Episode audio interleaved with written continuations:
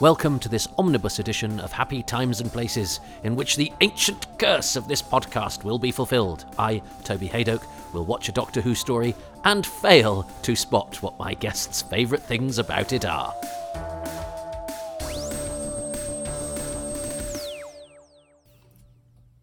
Hello, um, my name is Paul Cornell. I'm a writer, and um, you can find me on paulcornell.com. And um, my um, story that I'm going to nominate for Toby is The Curse of Peladon. Well, welcome everybody, and uh, thanks to Paul Cornell, a very pithy Paul Cornell. I'm a writer, he says. He's not just a writer, he's a Doctor Who writer. And in fact, when I was a time tot, I got I only got hand, my hands on a couple of sort of fanzines uh, or, or Doctor Who Appreciation Society, you know, stuff. Uh, and he was the he was the writer. He was the fan writer. Um, so he's a name I've known since I even heard about fandom, although I was never really, you know, actively involved um, in DRAS or anything like that. But I knew his name, uh, and then of course he became a writer um, professionally. Uh, and ultimately a writer of um, some of the very best of TV's Doctor Who, and I've I'm not quite sure why he's not um, why he's not done more. And actually, I'm due to do um, Human Nature Family of Blood that he wrote very shortly, which is one that I expect to be a fairly easy one to eulogise because I, I love it. Uh, and I've met Paul at conventions uh, and always found him very uh, affable and friendly. And he was one of the first people I, I, I asked to this who replied. So probably over a year ago. Sorry, Paul.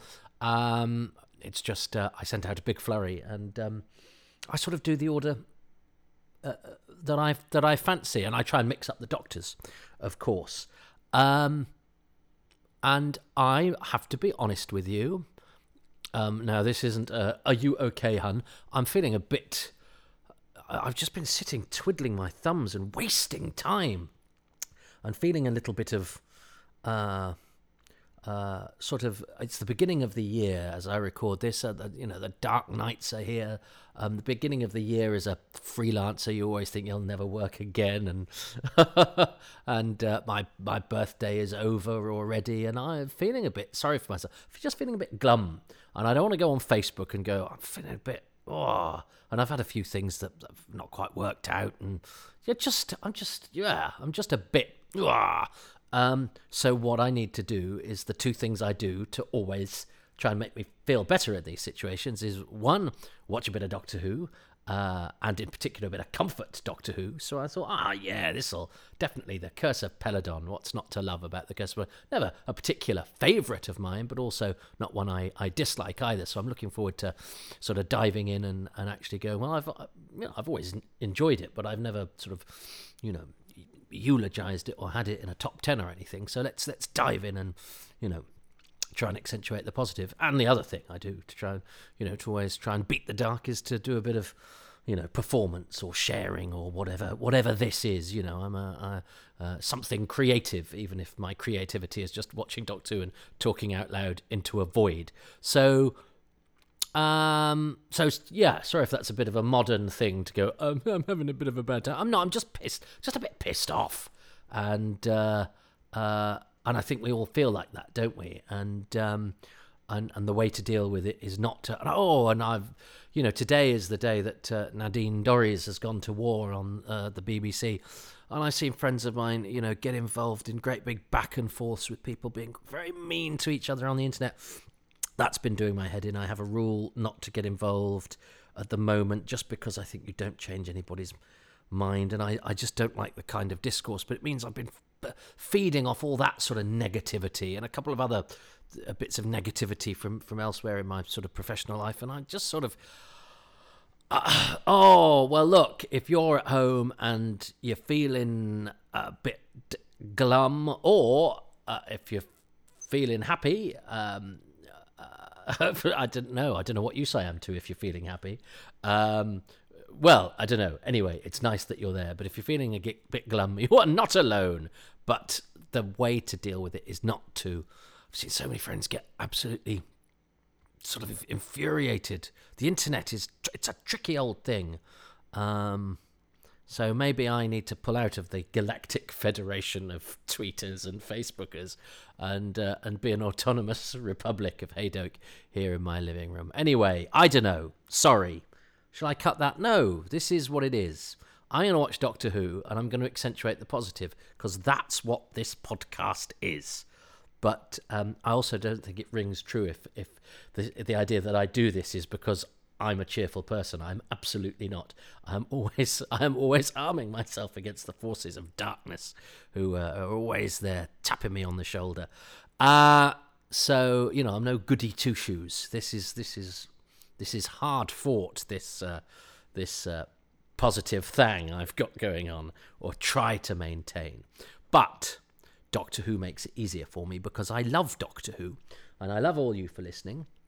Uh, and I'm I'm very much like Paul Cornell, uh, who you know I've only met through fandom, but I've socialised with a bit and gone to conventions. I've actually been to his house because we do a fantasy cricket team sometimes that Paul sets up. That's uh, that's sometimes a cause of joy and sometimes a cause of great upset and anger, actually.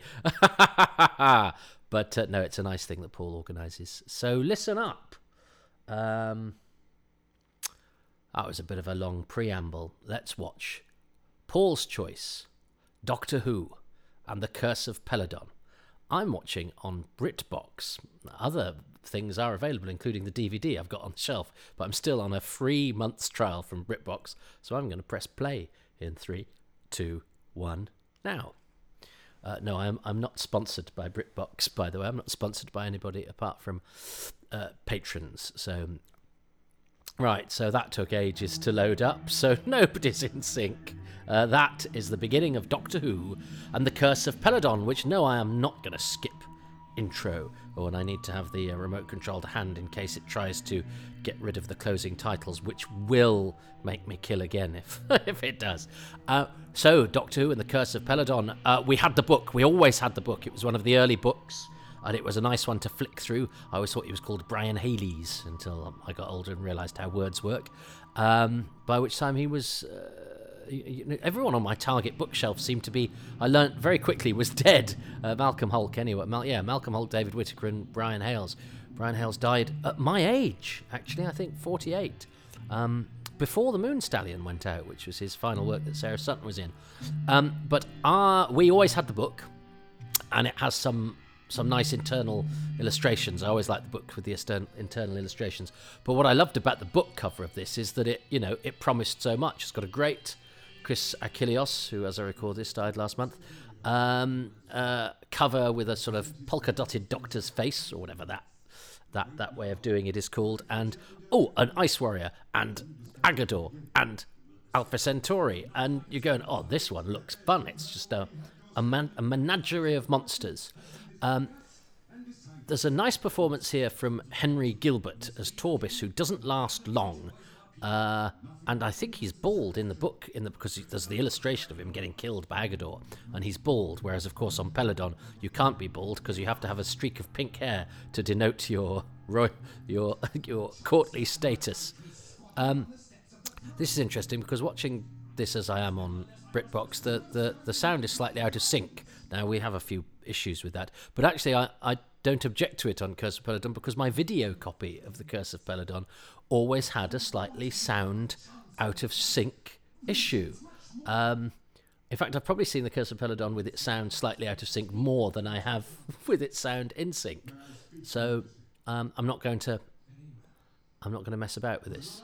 He's uh, yes, he's good, Henry Gilbert, uh, and this is nicely shot. This is you know this is very much you know courtly intrigue, exposition, backstory drop, but it's elegantly done. And Henry Gilbert um, died a year to the day after this episode was broadcast. Um, so uh, there, there, must be a record for um, the length of time between appearing in Doctor Who and dying, but uh, I can't. Well, actually, Jean Conroy uh, gets that, who's the young woman in the wood in Dalek Invasion of Earth, because she actually died before her episode was broadcast.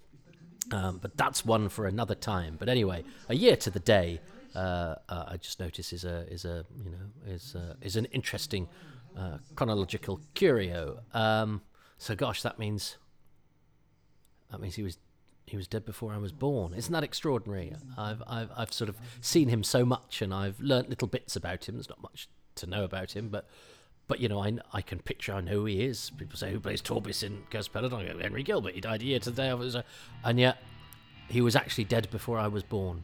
So my eh, during my whole existence, there has been no Henry Gilbert, and there's about to be no Henry Gilbert. But this is really nicely directed. All of this, I think, you know, as I say, it's it's fairly standard, you know, medieval courtly corridors. You know, we've seen all this sort of thing before, but um, the set design's very nice. The set design has a sense of decent scale to it, seeing as we're sort of stuck indoors.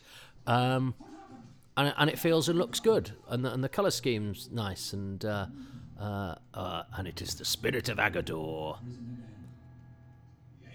Curse of.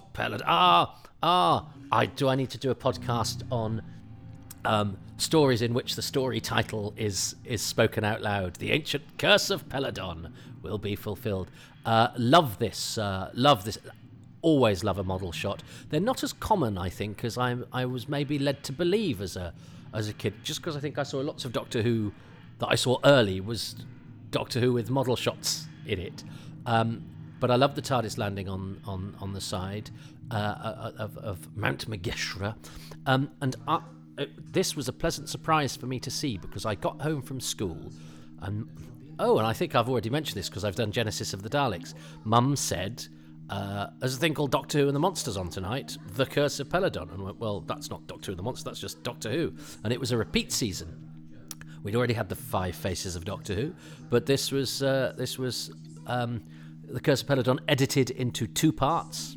Um, and and I think Genesis and Earthshock all, all edited down, uh, but uh, a nice little unheralded for me anyway. I, you know, I didn't, I didn't have my ear to the ground in uh, the, it, you know, you didn't know in those days. You just had to. I mean, God, I would sometimes spend entire afternoons um, channel hopping just in case there was an unscheduled Doctor Who repeat, and I actually did get get occasionally get luckier. Didn't they repeat the, the Awakening one one Sunday or something? I definitely yeah, so you, you it would occasionally actually happen. I mean, I always fantasized about. I remember fantasizing that they'd found the rest of the underwater menace and we're going to spring it on an unsuspecting public. Uh, um, you can but dream. Um, I I really like the Doctor's costume. I like I like the look of both of these, and I like the idea that Jo is glammed up for a night on the town with Captain Yates because uh, that, of course, that's a brilliant model shot. That that means she's you know she's looking suitably regal. Although, would you need to be dressed as a princess to go on a date with Mike Yates? Perhaps. Uh, well, I always thought he'd have his eye on a queen, but um, uh, uh, uh, I love this. I love this stuff on the mountainside. The fi- the film quality just makes it look uh, so real. Although th- although this is film that has been um, reverse standards conversion, hasn't it? So it's got a particular look about it. It would look different if it was, if it was actually, you know, uh, the original film transformed from the negative. That shot of the model TARDIS descending down the cliff. Give me that over CGI any day. No offense, CGI. CGI is great, but for some reason, because I was brought, I was brought up on, um, I love a model shot, and I, I think that that TARDIS falling down. Well, one, it's brilliant because it strands our heroes. Quite often, the heroes getting to the story can be a bit tedious. You know, oh come on, I want, I want, I actually want the story to hurry up, and especially when I know the story. Um, you know, I sometimes get a bit impatient with old Who, and I go, yeah, yeah, because it's four episodes or six episodes. You, yeah, they, they need to take their time to get here. But actually, I don't object to it at all in the Curse of Peladon because I think it's really, really well done. Uh, and actually, the story is is starting here, and there's plenty of interest. And and I think the fact that we've got no location filming, but we have that that really well rendered film cliff edge and model stuff going on. I th- I, I think uh, and that helps with the story because it means we're separated from the TARDIS, um, and it, it, just works for me. It just works for me in a way that sometimes the Doctor and his companion getting to the story doesn't. Um, I love Alpha. I'm so. Do you know what? This, is what I like about this story is I'm fond of it. Some stories I admire. Some stories are a bit spooky. Some stories are exciting. Some stories are fun. I'm I'm very fond of this story, and I, I wonder why that is. I don't know because it's, it's, not a typical um, per, Pertwee story, but it it it is it is not as unusual for me as it probably was to people who grew up watching Jon Pertwee, because as I say, it was one of the, if not, it might even be the first. No, it's not the first Jon Pertwee story I saw, but it's certainly an early Jon Pertwee story that I saw. Um, and I, I sort of I think later on I probably hankered for the for the soldiers and the guns and the unit and all of that sort of stuff. But this is this is very fresh and and, and, and different and and I think it's slightly better than some of his other sci-fi ones because and I like Colony in Space, um, but it is a bit dreary and grey. Um, and it has a lot of moustaches in it. Nothing wrong with that, but it does have a lot of moustaches in it. Um, but I, I, I, I think I like Colony in Space because I try very hard, and it's got Bernard Kay and Morris Perry in it, so it's it's sort of you know I'm I'm gonna like it, and John Ringham. I'm gonna I'm gonna like it even if you know I'm gonna tell myself I'm enjoying it, even if I'm not. I don't know. um, and and the mutants I think is is full of great ideas, but it somehow sort of goes wrong. I actually think this I, I, I think this because it's four episodes. It, it's it's uh, it doesn't outstay its welcome. Um, um, but I, I, I, don't know. It just feels right. Uh, also, in a way that Monster of Peladon actually doesn't. This is a this is a this is a I think a better production than Monster, and of course it's shorter. Um, but I don't know. It just holds together. But as I said in the introduction, interestingly, it's not it's not one I'd ever go if you said give me a top ten Pertwees. I'd go oh, definitely uh, Curse of Peladon. Uh, and when Paul submitted it, I didn't go oh well I need to do that one straight away. And yet today when I'm feeling a bit moody, uh, I, I, thought oh no I'm I, I'm I'm slightly comforted by the Curse of Peladon. It isn't that odd that I'm going for a, a, a, an action adventure series um, set in a medieval castle with lots of aliens, and it's actually like a warm blanket that makes me feel cozy and happy. Uh, and it does. And, and I think everything. I think sometimes Jon Pertwee in his velvet with his big hair, uh, enter Terrance Dicks going, it got more bouffant, you know, um, uh, can, can, can look a bit, you know, sort of comical and, and, and a bit much. Um, and sometimes Jo can look a bit. I, that I actually think Pertwee looks absolutely superb um, and not sort of dated in this. But then again, I've never, I never sort of trust me because I could, I could watch it with somebody else who'd go, "What on earth is he wearing?" Whereas to me, it actually seems like quite a normal outfit.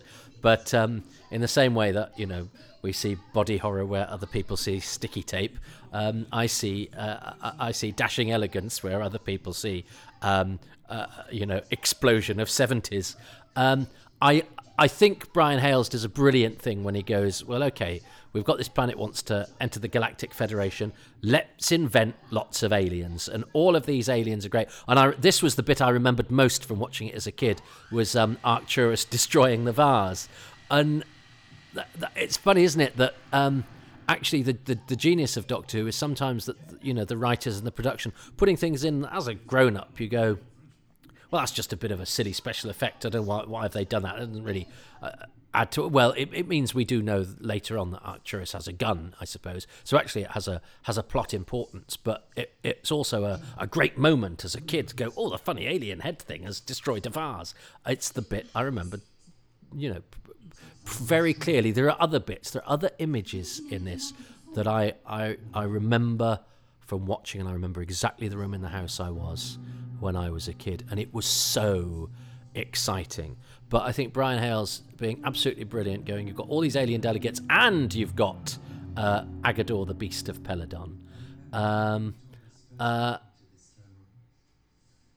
and I, actually, I think this this video conversion that they've done that gives it this slightly sort of pasteled, slightly fuzzier movement um, actually, dare I say it, sort of works in its favour. It gives it a sort of fireside feel. It, it, it, it I, I, you know, I can. It, it, it sort of complements the the the sort of flamey lighting. There's some beautiful shadow here. Um, and and I love the way that Hepesh keeps going. She's the Earth woman. He goes, "That's that's my mum you're talking about." Um, but I totally buy the relationship between these two. Um, I think Geoffrey Toon is a wonderfully dignified actor, um, who of course was um, he's Temmosus in the Dalek movie. Um, I actually met Geoffrey Toon. He was touring in a production of And Then There Were None, which also starred Lieutenant Scott from Earthshock and Davros. Michael Wisher was in it. Um, and, and various others, Douglas Fielding from Z Cars. Um, so I've got Geoffrey Toon's autograph, actually. Um, I don't, I don't think I had a camera in those days, or if I did, I didn't get a picture. No, I didn't get a picture. You would now, wouldn't you? You'd get a selfie with Hepesh. But I met Geoffrey Toon. In later life, he lived with the actor Frank Middlemass, who I, I once uh, I served towards the end of his life in a, in a cafe I was working in. So I met, met both of that household, and I, I never quite got. I don't know if they were. I, I, I, I think they were just chums, but you you never know with the acting profession. You know, did they did they help each other out if they were tired? I don't know. But uh, anyway, I love uh, I love uh, Geoffrey Toon in in this. It, it's it's it's it's uh, again it's stuff that can easily be over the top or hokey or hammy, but he's got he's got a proper stage actor's dignity. He was very he got some sort of um, constriction of the hands, I seem to recall, or he got some frailty about him. I remember seeing him in this production of, and then there were none going, oh, he's he's quite frail, and he actually got killed off quite quickly, but he got a decent decent billing. Um, uh, and you know, obviously, oh, well, keep working, keep working, love. And uh, so yes, I had the pleasure. I can't remember what we spoke about, but I did. It was the stage door of the Grand Theatre, Wolverhampton, and I love all of that. Eeny, meeny, miny, mo. Um, you know, there's a great rapport between these guys, and a, a, a cave with a secret.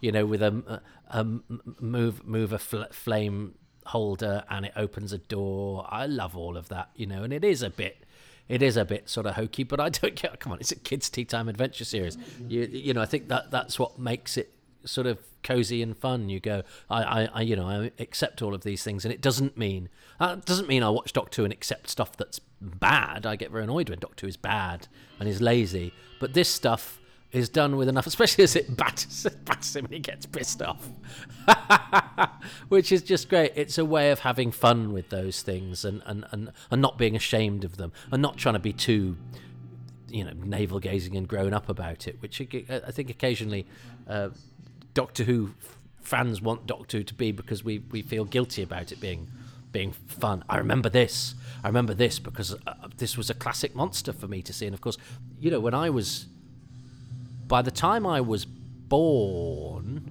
well, I was born through during the Time Warrior. So in my living memory, the Ice Warriors were never in Doctor Who. You know, and a that that was the case with a lot of sort of classic Who stuff that we loved. The top five monsters were the Daleks, the Cybermen, the uh, Ice Warriors, the Sontarans, and and the Yeti. Um, well, the Sontarans didn't turn up in my lifetime, or you know, living memory until the two doctors when I was you know well established as a you know, in my head and viewing as a Who fan. Um, I never saw. Oh, we got a Yeti in the Five Doctors. Never got an Ice Warrior. Never got an Ice Warrior. Um, and uh, here we have the Ice Warrior, and and I don't think I knew about the Ice Lord, as we must not call them, as the House Stammers Walker book points out in every Ice Warrior story. Popular myths. Slar is an Ice Lord. He is never referred to as such. You're going to mention that for everyone? Yes, we are. It's a point we've noticed, and we're going to say it every time. um, I love Stroppy Arcturus. I love all of these aliens. I think the array of aliens is brilliant, but I don't think I I don't think I knew of an Ice Lord because I'd, I, would got the book and I'd looked at the pictures. But uh, I, you know, I was too young to I was too young to have read it or taken it all in, um, and of course, it is revealed that the Ice Warriors in this are goodies. Now that to a young viewer blew my mind and seemed like the most sophisticated thing of all time. This it made me think, and I, I, I love his costume and the addition of the cloak uh, from uh, uh, from you know to tart it up from the, the, the, seeds of death is a is a huge improvement. And Alan Bennion is great. Um, two people promised me Alan Bennion's autograph, and neither of them got it for me. Um, he lived in Brighton, uh, died a couple of years ago, um, and and the Ice Lord in Doctor Who is probably the, the, the pinnacle of his career. He's, you know, he had a decent career, but uh, uh, this is, I think, certainly the most notable thing they did. This is a lovely piece of direction because the Ice Warriors advance, and you go, if you're a racist, you go, oh, I'm a bit intimidated by these uh, these green aliens because all Ice Warriors are bad, and of course, and so it's so disarming. Pertwee does it brilliantly because he does that. I'm a bit scared, and then he does that. Oh, hang on, uh, and of course he will always maintain his dignity in a court situation, and that's a great thing about Pertwee's Doctor. I actually I know people sort of take the mickey out of his fact that his clubbable nature and all that sort of thing, but I, I like the fact that he sets an example in courtly situations and he knows how to say my life at your command to draconians things like that that is a great gag and it's really nice in the book um, and i think they had that section in the book when in, they did a target they, they, they did some target specials in Doc Two magazine, didn't they? And they looked at the different writers, and I'm sure the bit they had from the Curse of Peladon ended with that gag of you know Arcturus going, "I'm Arcturus, you're late," and that's great because that's it sort of says everything you need to know about him. He's the curt, rude Ted in a box. um, and this is a this is a brilliant sort of wheeze. They're expecting the chairman delegate from Earth. Uh, they look, they you know, that they, they they look the part. Of course, the Doctor has an inherent class about him. Uh, Jo is dressed as a princess, uh, and Katy Manning rises to the occasion. Uh, but it automatically means, oh, Katy's brilliant in this, and isn't she beautiful? I fell in love with her.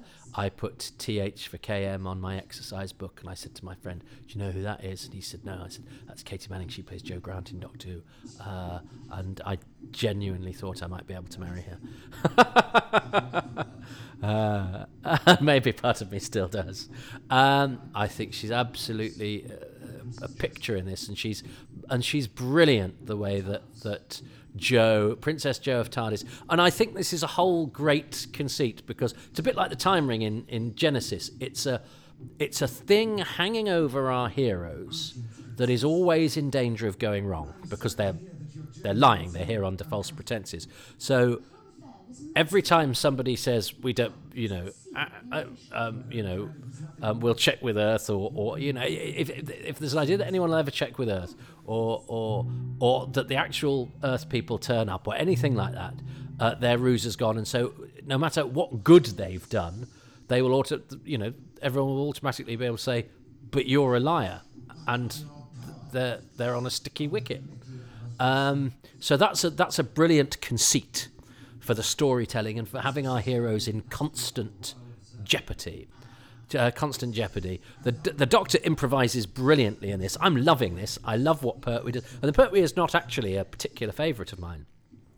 Pertwee was made for this sort of situation.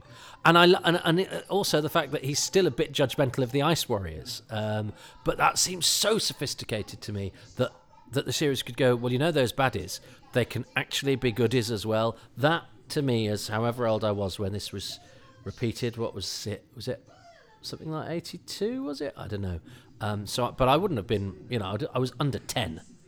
Uh, made me think God Doctor Who is the most you know it's it, it's really sophisticated uh, and I think that's and I think that's brilliant that because sometimes I think you, you, know, people go, "Oh, what should we do that's different? What should we do different with an alien?" And you go, "Well, don't do something different with it. I like that alien because of how it is. C- Cold Blood, I think, is a great idea and a lovely story. Ice Warrior on a on a submarine, but it, it doesn't. It, it then goes, but what I'll do is I'll escape the suit and, and walk around and, and, and, and behave like a completely different alien, basically. And then they go, you know that bit where you don't know what's underneath its mask and what's mask and what's not? Well, we're going to give that away as well. It just seemed to me to go, Oh, oh, and you know the the hissing that they do. That's their that's their distinctive method of speech. Yeah, we won't do that either. And then you go, so you've brought the Ice Warriors back to to not be the Ice Warriors. What? Well, I'm, I'm not sure. Whereas this seems to me to be a logical progression because they are sort of dignified and a warrior race and warriors aren't all you know don't you know it's a cliche to say you know all warriors are bad or whatever um all aliens are bad. So the idea that they can have changed their warlike ways. I love this piece of incidental music, and I know it well. I don't know why I'm so familiar with this cliffhanger, um, but it's from obviously it's from subsequent because we didn't have it on Doctor Who and the Monsters. Oh, and I have to press a button. Or, or my reflexes are still there to save the closing titles. God, would I be would I be able to catch something that had fallen? Somebody dropped a baby. Would I be quite so nimble? But to save the closing titles of Doctor Who.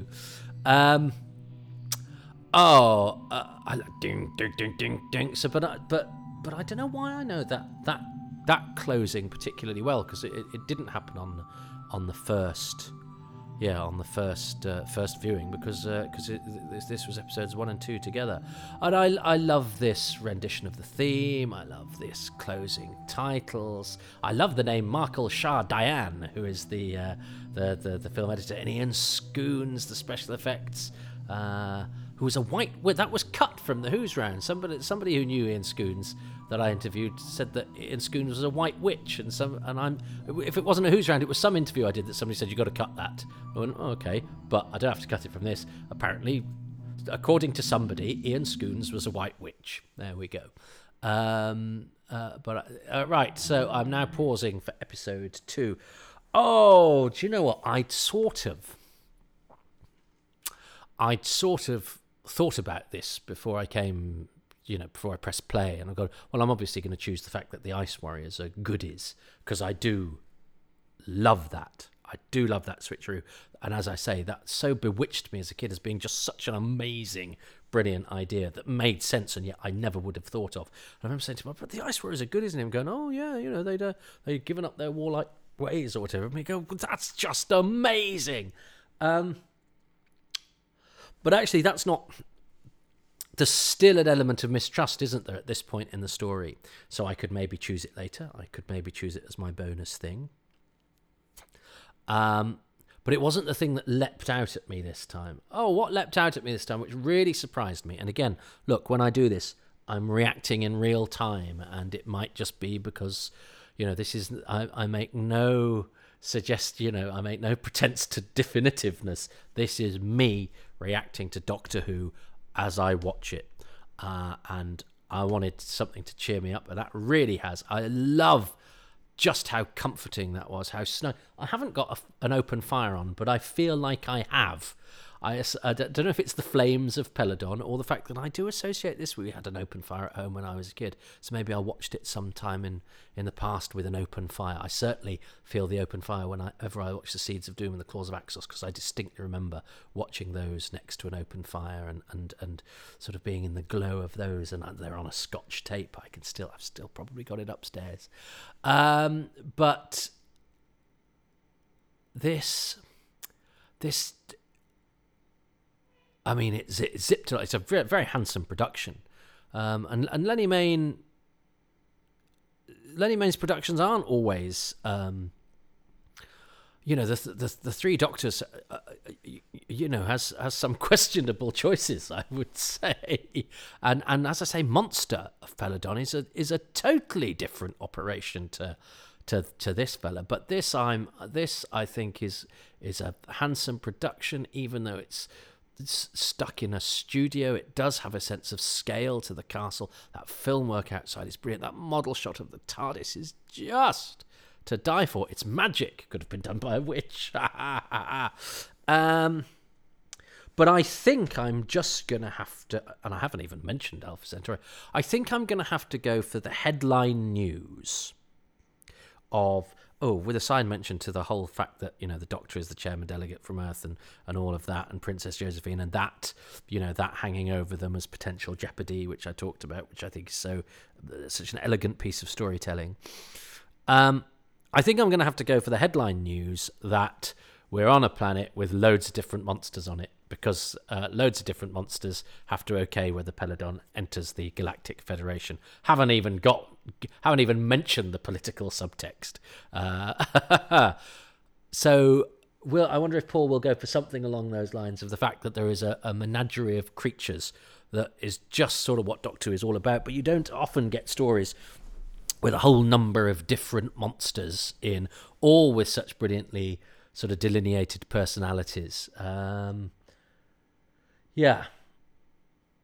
If he says it's the the ice is being good, I'm going to smash the world to pieces because it because because it will it will remind me of the world I'm trying to shut out at the moment. What has Paul Cornell chosen for episode one?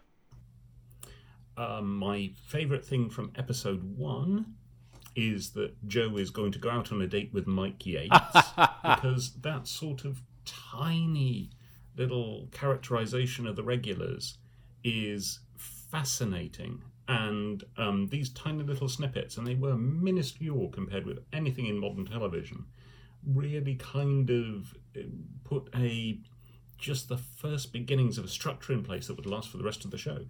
From episode two, my favourite thing. Oh, uh, uh, uh, oh, phew! I cut that. He's quick, isn't he? He's quick. Um, uh, he's a he's a scriptwriter of economy. You see, it's just the, uh, I do agree that that is a wonderful thing. I I love all of that sort of world building that is as as Paul says is nothing like to the scale that you get in modern television and modern Who, where you know we know the ins and outs of how sad everybody is, and, and, and that's fine and that's right and it's good, and I've wept along with the rest. But you you get you got nothing to that sort of scale in the old days. But the little nods that you did get um, just you know help to build that world and make Doctor Who, although it was a series of different adventures, feel like part of, of one big universe, and that was always very very exciting to me as a as a as a as a time tot. Um, so yeah, I accept Paul's choice uh, of um, uh, Jo Grant going on a date with Mike Yates, but sadly that is not what I chose. But uh, I can very much uh, understand why. But I have to say that's one of those episodes where I could have chosen any number of things. Uh, and even the one that Paul chose wasn't on my list of things to choose, but I could easily have happily have chosen that as well. If somebody had said, "What about that?" and I'm going, "Oh yeah, I could choose that." So, um, well, not a great start in terms of uh, me winning the competition, but uh, uh I certainly, do you know what? I certainly feel better than I did 37 minutes ago. God, I must have done quite a long intro. Sorry. Um, it's only a 25 minute episode. Uh, but uh, Doctor Who has left me feeling better than it found me. And that is the, that is, if a piece of entertainment does that, it's done its job. Everything else is gravy. And believe me, uh, my, my house is swimming in Doctor Who gravy. But for the fundamental job, uh, of uh, of uh, of improving my di- diverting me from the rigors of everyday life as a 48 year old man in the year 2022. Curse of Peladon has done the job it was only designed to do once for much younger and less complicated people uh, in 1972, uh, and it's still doing it.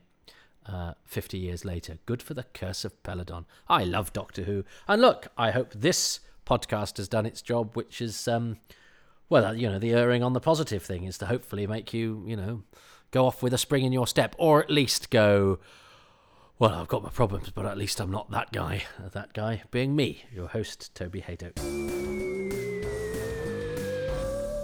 Well, welcome back, everybody. It is episode two of The Curse of Peladon, and I have a very pithy uh, Paul Cornell rattling through uh, his favourite things about this story. Paul, of course, is a very gifted Doctor Who writer uh, a very nice and very interesting man, um, fiercely liberal sort of fellow. So I must bear that in mind. He's uh, he's uh, uh you know somebody who.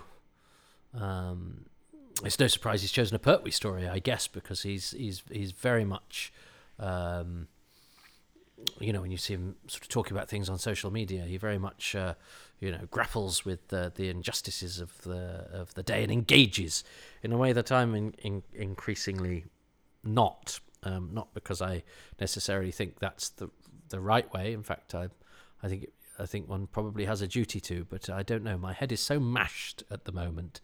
Uh, uh, engaging in battles on social media seems far less a good use of my time than watching Doctor Who and saying nice things about it. Perhaps that's what I was put on this world to do. Uh, I thought I thought it was maybe to play the definitive Hamlet. or uh, uh, uh, you know, win an Oscar um, uh, uh, at the height of my Hollywood career, um, or at least no, I don't think I was ever that confident. But at least I thought maybe you know be venerated for my Shakespearean character acting. But um, no, maybe it's to talk about uh, Doctor Who. I don't know how I feel about that. um, and that's not to say I do it with any any great skill either. but just it just seems to be what uh, um, uh, how I fill the gaps in my life, and just you know, you you you lot seem to listen to it. So um, thanks for that. Anyway, um, I hope that didn't sound conceited. I, I was meant to be self-deprecating then, and then I worry it ended up with me going and listen to me talking wisely about Doctor Who. No, I don't know the damn. I throw this stuff out there in the hope that uh, my glib tongue and uh, uh, ability to recall the occasional fact about a character actor makes for a diverting 25 minutes. And then I occasionally fall down introspection alley or uh, uh, go to uh, self or take a turn down the self-deprecating uh, road that then seems to pull out into self-aggrandizing peninsula. Oh God, I don't know what I'm talking about now. But anyway, whatever. Shut up and watch Doctor and then talk about it, Toby. That's what you do. Yes. So we're going to watch part two of The Curse of Peladon, which I absolutely adored part one, having been quite surprised because um, previously on Happy Times and Places, I would say uh, I. Uh, you know, I'd never, I'd never have picked this as a as a particular favourite. It was always one I've rather taken for granted, just because uh, uh, it was one of the first that I saw. So obviously, once I'd seen one, that was a notch on the bedpost, and I was more excited about the ones that I hadn't seen. So because it was one I saw quite young, it never had quite that luster for me because I'd seen it, and for me, it's always I always want to sort of have or try what I haven't had or what I haven't experienced. Um, so. Uh, probably explains why I've got so many failed relationships. But anyway, not that I've ever. Anyway, let's not get into that. Let's watch. Let's shut up, Toby, and watch the Curse of Peladon episode two. That I'm going to press play, and you'll have heard in the background. It's been sort of setting off of its own volition. I'm going to press play in three, two, one. It's the Curse of Peladon. Do you know what? Part of me wants to go back and edit that opening, but the whole point of these is that they are what they are. So if you didn't like it, sorry, um, I love this title sequence. I love this logo. I love this music. I love the fact that the music sounds like it's it's it's noises bouncing off the corners of time and space. I, I don't it doesn't feel to me like it's played on any instrument. That is what I think is glorious about it. Um, so uh, that's that's that there's lots of lovely stuff there. You know, Hep- Hepesh is protecting the king. Hep- you know, Hep- Hepesh is again the king essentially, and yet he's doing it for him. So that's a that's a beautiful dynamic. He's very protective of the king, but does bad things for the king's own good. Uh, there's a, a, lot to say there. Um, the fact that the Doctor has rescued Izlyr means that they now have a nice bond. Um, uh, and and and the Doctor obviously, of course, absolutely cutting through the poppycock of any idea that there's a curse. Uh, and and going well no uh, it's it's it's ghosts don't push statues over. Um, uh, you know shows the doctor's worth to, to, to, a story like this just as the character that, that the doctor is. And here is Alpha Centauri who I barely talked about uh, in in episode one. I love Alpha Centauri. I love Stuart Fell's funny little um, doddery, um, fussy body language. And Ysanne Churchman, what a bloomin' legend uh, that she uh, uh, has. Uh, she got the biggest gap between Doctor Who Doctor Who performances. And she's in her 90s now. And I was always, because this was one of the first DVD commentaries that I did I think it was the second set, and we had Terrance Dicks, Barry Letts, Chris D'Oyly-John, and Katy Manning on Curse. Uh, is there a crash zoom here? That's a, but if not, that's a lovely. I love that shot, the depth that we've got there. That that set has the throne room behind it, and then the throne room has a raised bit as well. So the staging of that, look at the depth and the amount of characters in that shot, and then we cut to a high shot in the throne room. A really brilliant use of space, a very canny piece of of, of blocking as well to make the picture constantly interesting and attractive and, and, and have the dynamics of, of the positioning of the people. That's really well directed by, by Lennie Mayne. Um, what was I talking about? Yes, uh, uh, uh, nice moments between Jo and the doctor where, you know, he trusts her to go and do a little bit of investigating uh, and she's got the, uh, you know, she's got the chutzpah to do it. Um, and I like anything that's a sort of, uh, you know, an unspoken moment, uh, and, and, and you know, Pertwee can be very patronising of, of, of Jo. I mean, Pertwee, the do- I refer to the doctor as Pertwee. Um, but but but I, I, but they they also have those moments of understanding between them that I really really like. Um, he's complex. He's a complex Doctor Old Pertwee, isn't he? Because he can be infuriating sometimes. But you, you, get the impression that that's the sort of point. But I think because we also know that Jon Pertwee himself could be a bit sort of pompous and a bit testy, we go, well, is that just him doing that with the Doctor? And do we want a Doctor who's flawed, but of course the whole point of his doctor is that he is flawed. That's his whole journey, isn't it? He, you know, and he's ultimately p- punished for his flaws in Planet of the Spiders and cleansed in a Buddhist way, which is just great. Um, that the most sort of clubbable and establishment doctor is uh, is is is uh, sort of uh, yeah uh, detoxed by Buddhism, but. Um, there is no plot. I'm being completely honest with you. In fact, is I think in in uh, Paul's book, The Discontinuity Guide, not just Paul, Marty Day and uh, Keith Topping as well. Um, they use that as a, as a double entendre, don't they? Or as, as, a, as, a, as a as a line uh, that you know that King King Peladon's saying there is no plot, i.e., there's no plot in this story, but there's plenty of plot in this story. Um, haven't even mentioned that King Peladon is played by David Trout, and I was so excited when I read in the credits uh, of the Doctor and the Monsters showing. I was a credit reader even then. Um, David Troughton, son of Patrick. Oh, how exciting! Um, and I know David said that he was. Uh, I've inter- I've had the pleasure of interviewing David. That he was. Uh, that he was. I think offered this, um, having been an extra in Enemy of the World. We can spot him. Um, I I love the relationship between Jo and King Peladon.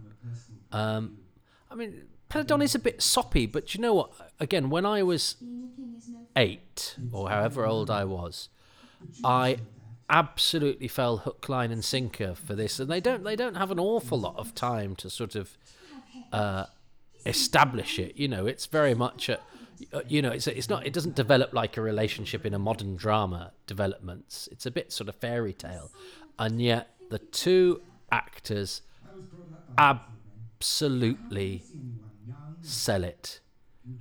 oh, you know how to you know how to chat up the girls' palette. Well, he does now. He makes a real hash of it later on. Uh, I love you. I'm going to execute your friend. but I totally buy this, and this is beautifully shot. The close-ups of the hands and everything. Again, I think the sort of quality. But look and look at the way that she looks at him.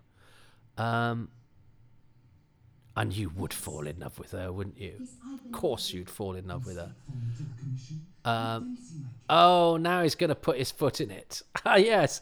Uh, hey, hey, baby, do you want to? Do you want to come back to my place and speak to the Commission of Aliens? Oh, it's wonderful because it's it's all great character stuff and it's and it's good for their dynamic.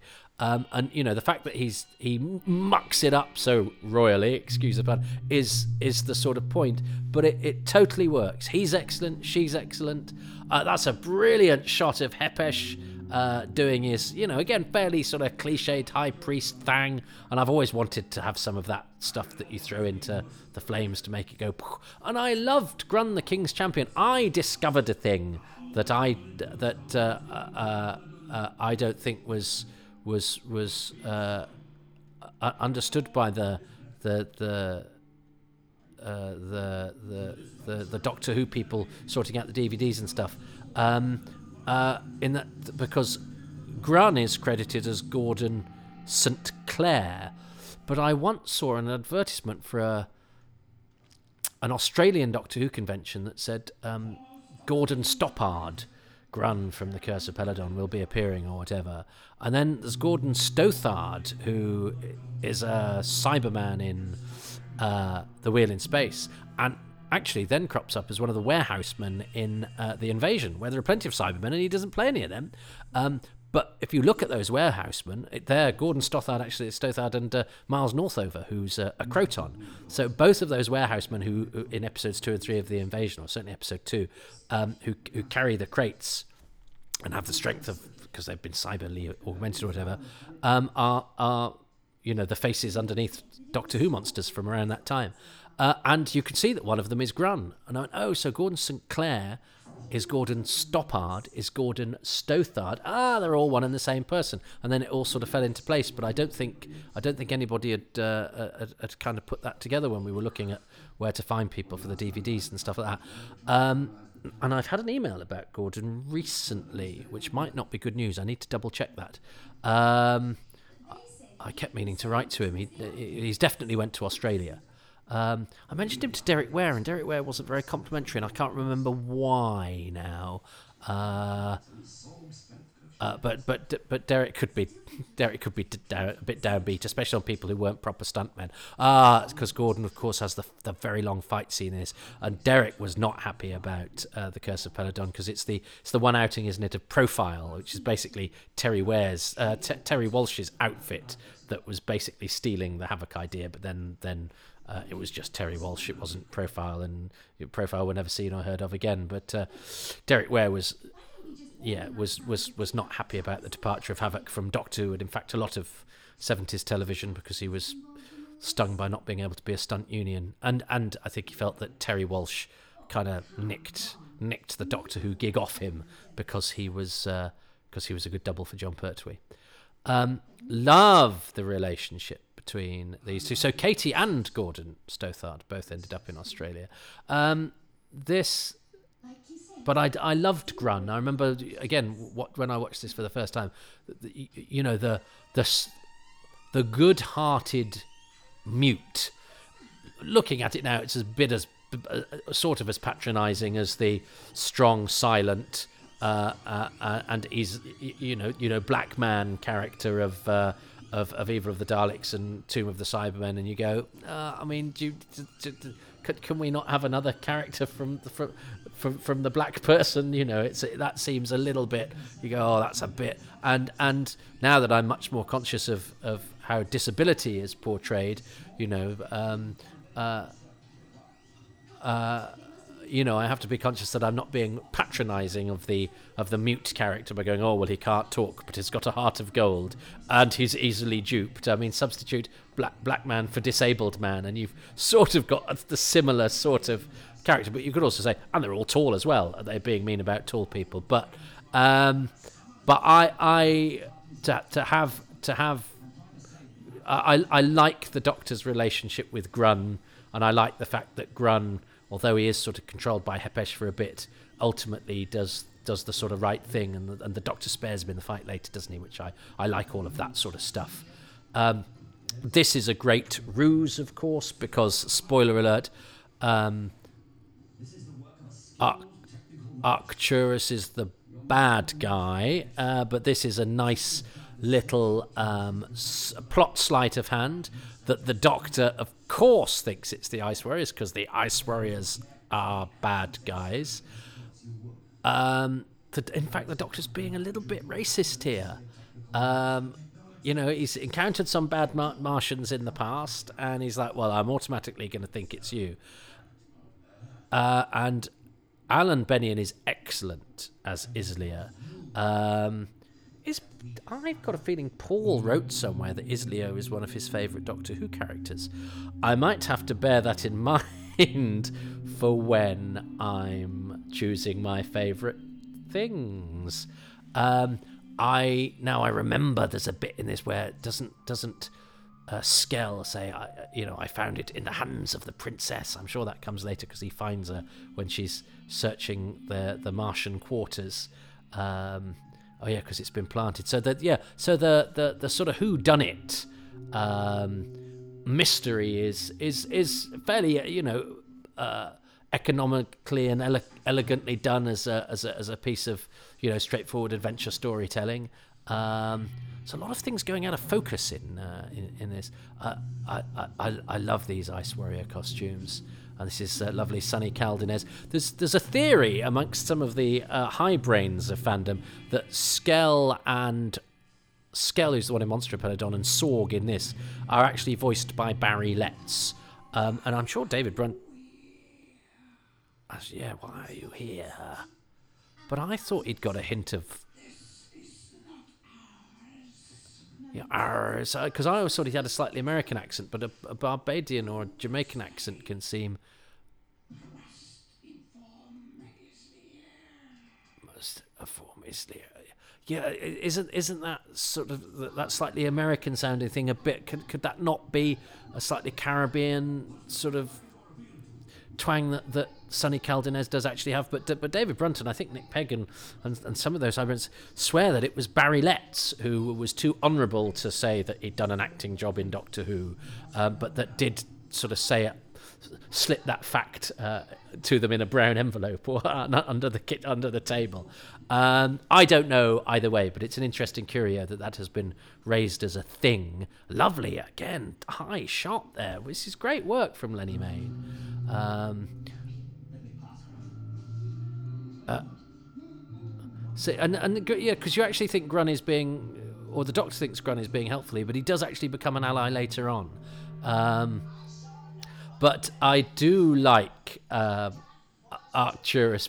I just love the design. I love everything about Arcturus. He's this brilliant head in a box that's got that liquid uh, flowing through. He's got that chippy little gittish delivery about him. Um, but but Alpha Centauri is, I mean, you know, responsible for one of the great Doctor Who anecdotes of uh, director Lennie Mayne saying, uh, taking one look at the costume that didn't have the cloak at the time and going, looks like a giant dick. Uh, and then take it away, and they take it away and put a cloak on it and send it back to him. And goes, "Now it looks like a giant dick in a cloak." I love that story. um, with you. Does that sound like Barry Letts? Oh, I don't know. Because, of course, I always found it slightly perplexing that they go to the trouble of, of giving the Ice Warriors mouths, and you can occasionally see the mouths move in some of the other Ice Warrior stories. Um, uh, but they the mouth doesn't actually move. It's it's the hands of the Earth Princess. That's the bit I remember. Although I think I'd remembered it as being Sorg saying it. Um, but it always perplexed me slightly. Um, that that actually the Ice Warrior they go to the trouble of giving it a mouth, but then when it talks, its mouth doesn't open or close. You go, oh, why why? Uh, I don't understand that because it, it, it it, it would be easy enough to do to have the actor opening it. And I, and I know the, the Ice Warriors are, are sort of post dubbed. Um, Izlyr isn't because he's got a very mobile mouth, but the, the other Ice Warriors, including uh, Bernard Bresslaw in uh, the Ice Warriors, are, are uh, you know pre recorded and, and sort of mouth along. But it, it seems a bit odd to have a, a, totally closed mouth on a on a costume that has a, a, a slit for a mouth and an actor with a mouse, but uh, not quite got to the bottom of why they do that. This is this is very well done. Again, this film stuff, such a limited amount of it, but it's re- but that I really feel the wind and the and that, that whistling noise. You know, you can it, it, it really sells the whole sort of inclement weather, uh, and and that's brilliant. That, that you know you you totally buy the height and the, and the stones sort of tumbling down and the dust. Uh, it's all really, really nicely done, and that whipping wind.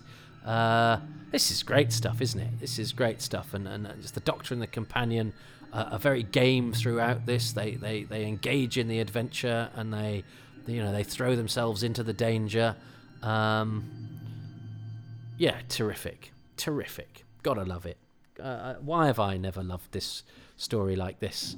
Uh, I, again, I think it's just because I'd seen it so early that I, I, I was more interested in the stuff that I hadn't uh, hadn't seen. Um,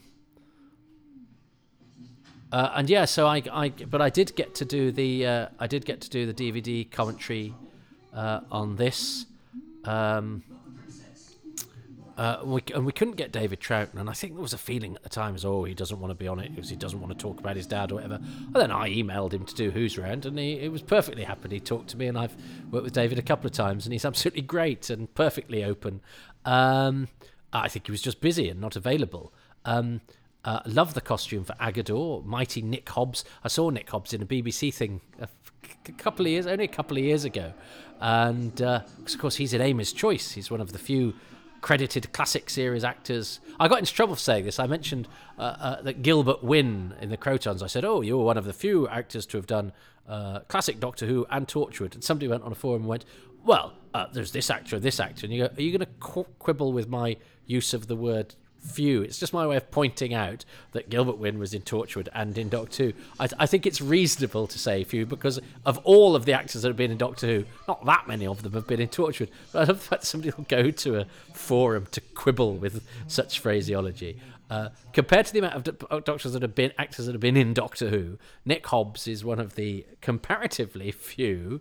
Uh, these ice look great. These corridors are brilliant design. They've got real length to them. Um, you really get the sense of scale. Um, and they're great costumes, the Ice Warrior costumes. Nick Hobbs uh, is in Amy's Choice because he's a stuntman as well as a, uh, uh, uh, an actor. He's, he's, mostly a stuntman.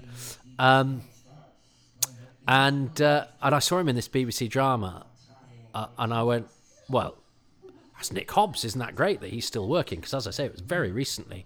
and I went, but he's, he's surely not going to survive this opening sequence that he's quite prominent in because it's he's Nick Hobbs and no and he goes to the roof and chucks himself off. But I was very pleased that I still because I you know you always play that game with Terry Walsh don't you where you go well he's going to climb up a ladder and fall off it or get clonked over the head. And uh, I was pleased to see Nick Hobbs and go yeah well he's going to fall off something. Uh, um, uh, I, I, I think the Ice Warrior costumes are very, very, very good.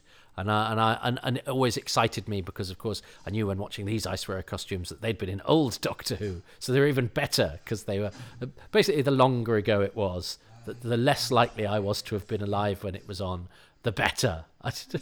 Self-hating can you get that the further it away something is from your existence, the better it actually is. Um, but um, uh, he's he, has got great dignity, old uh, old uh, Alan Bennion, and and and Izlyr is a is a fantastic character. Uh, I, again, I remember loving him so much. I like Ssorg's sonic cannon as well. I do prefer, I think, uh, the sonic cannon to the to the sort of wrist guns uh, that the the other Ice Warriors have, which I, but I guess because I probably this was my first experience of Ice Warriors. Sometimes your your first is is your sort of d- d- definitive. Because um, I'm sure I wonder if for fans who had been brought up on the original, you know, the Ice Warriors of yore, um, like I can't believe they've given him a sonic cannon. Why hasn't he got an arm gun? This is a complete aberration of what the Ice Warriors meant to be. Clearly, when they uh, forged the Way of Peace, they got rid of their. Uh, their, uh, their, their, their, their, their, wrist weapons uh, and went for a, a, a handheld cannon instead. um, but um, oh, haven't the modern Ice Warriors also not got the the brilliant claw things too? Yeah, I mean, come on, guys, um, make it work. I love the Ice Warrior claws. If Ssorg can grip onto his cannon and not make it go off at the wrong time uh, with with a claw. Surely a modern ice warrior could could cope with having a claw. Um, lots of beautiful, you know, it, tr- it, trusts its costumes to go in that close. Uh, Lennie Mayne is not afraid to pull the camera right back in the set to give it a sense of depth and scale, or then to get right close in on his actors and his. Uh, uh, and he, he, also does a few zooms, doesn't he? I seem to recall. Um, I'm really impressed with Lennie Mayne's direction of this. Um, and, he, and he's not a director that uh, that often gets sort of praised, particularly in the in the, in the you know his his his story is that he was the you know he was the funny sweary Aussie who who died tragically. Indeed, I've made a documentary about him uh, and uh, was very very pleased and flattered uh, to be wel- so welcomed by his his twin daughters Sadie and Nikki. Um,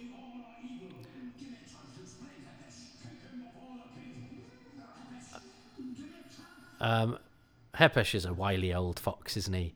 Um, but the the beauty of Hepesh is that he is doing the right thing as far as he is concerned. It's not some crazy, I want to take over the world because I'm mad, or I want to kill people because I'm evil. He he is worried about the future of his planet, and he doesn't want to enter the EEC. He's he's basically a Brexiteer, uh, and uh, you know, all, all, although I am uh, not of that inclination, I am not also not somebody who dismisses people uh, of uh, of different political views. To me, of being awful, evil people um, beyond redemption, because um, if you think like that, you're essentially a Dalek. Um, if you know um, the, the you know what it what it what is the truth and uh, what what is best. It's it's it's it's usually a, a mixture of things, and uh, and I'm I'm aware of the inherent uh, contradictions and flaws in my own uh, my own political view, and I I, uh, I have to be in that of others. But we uh, you know by by acknowledging we're all hoping for the best, um, even though we have different different. Uh, different ideas about how to achieve that, I think you you, you, you, you you're on a you're on a better footing. That may make, make me sound naive, and yes, I know some people are gits, um, but um, and but I there are gits on both sides of uh, the uh, Galactic Federation argument. Um, but I think this is this very maturely. Um, although Terrance Dicks also say, well, we'd always say, well, well we didn't, uh, we didn't, uh, we, we, you know, that was all. There was there was never any intention to do political stuff. Rubbish, rubbish. You're not telling me that this is a coincidence and that the miners in in Monster Peladon are coincidence. It's just that Terrance would that was Terrance would always sort of back that sort of stuff. Oh no no, we just didn't want the te- the test card. There's absolutely no way that this the parallels between this and the uh, entry into the common market were, were just a massive coincidence. Um, Terrance just didn't want to make a big thing of it because he would never suggest he was making anything highfalutin uh, because he was far too humble and because he wasn't. He was making a kids' adventure serial, but it is one that resonates because of things like this. That could be one of my favourite things the political subtext and the way that it handles it, I think, quite m- maturely. Um,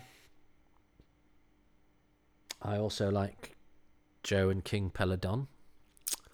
Uh, I, lo- I love that scene where they seem to be getting on, and then he goes, "Yeah, c- could you before we yeah, uh, here's some flowers, here's some perfume, uh, I'd love you to put on that perfume when you go and speak to the other delegates on my behalf, or whatever. Um, I love Alpha Centauri. I love Izlyr. Paul's going to choose Izlyr at some point, uh, or or the fact that the Ice Warriors are good. I might roll those two things into one. Um, uh, I will choose for this particular episode. What was my favourite? bit. I think I th- I think the scene between Jo and King Peladon, which speaks to, I wonder if I should save this for the last episode because I think it's really sad when she says goodbye to him and they and have a little kiss. Um, but I th- I think because Jo has several sort of attempted affairs, doesn't she? Um, and you know, I don't think I'll be choosing uh, her holding hands with the Thal Latep. Uh, but but I I I think this this one really does work, and I remember it taking. And I'm not one particularly for soppiness in Doctor Who. Um, I you know I'm not I'm I'm. you know, I'm, I'm, I'm, i certainly don't do cartwheels of joy at the idea of the, the doctor being in love with somebody because frankly, all other programs have central characters who fall in and out of love with each other, and and, and as somebody that finds, you know, as a as a as a as a kid who was never. Uh, you know, very confident about such things. It was nice to have a, a, a series where those things weren't important. That you could have an exciting and adventurous life whilst being a bit unsure that you'd ever, you know, be able to ask a girl out or whatever. Uh, and, and, and I and I think Doctor Who being quite asexual is is is is a refreshing point of difference between Doctor Who and and other characters. I actually think the way that Russell T Davies dealt with that was was uh, actually very good. Um, so uh, so even though my my natural disinclination towards it, I can I'm I can be changed. I can be I can I, I, I can be made to swing in the other direction. Um, but but yes, it's I, am disinclined to sort of care that much about lovey-dovey dovey stuff in Doctor Who because everyone's programs have lovey-dovey stuff in, whereas Doctor Who's is the one with exciting aliens and blah blah blah. However, when it does it and it does it well, it can be because sometimes it does it badly. No, Latep, Andred, you know, etc. But I think I think this is so well played by the two actors.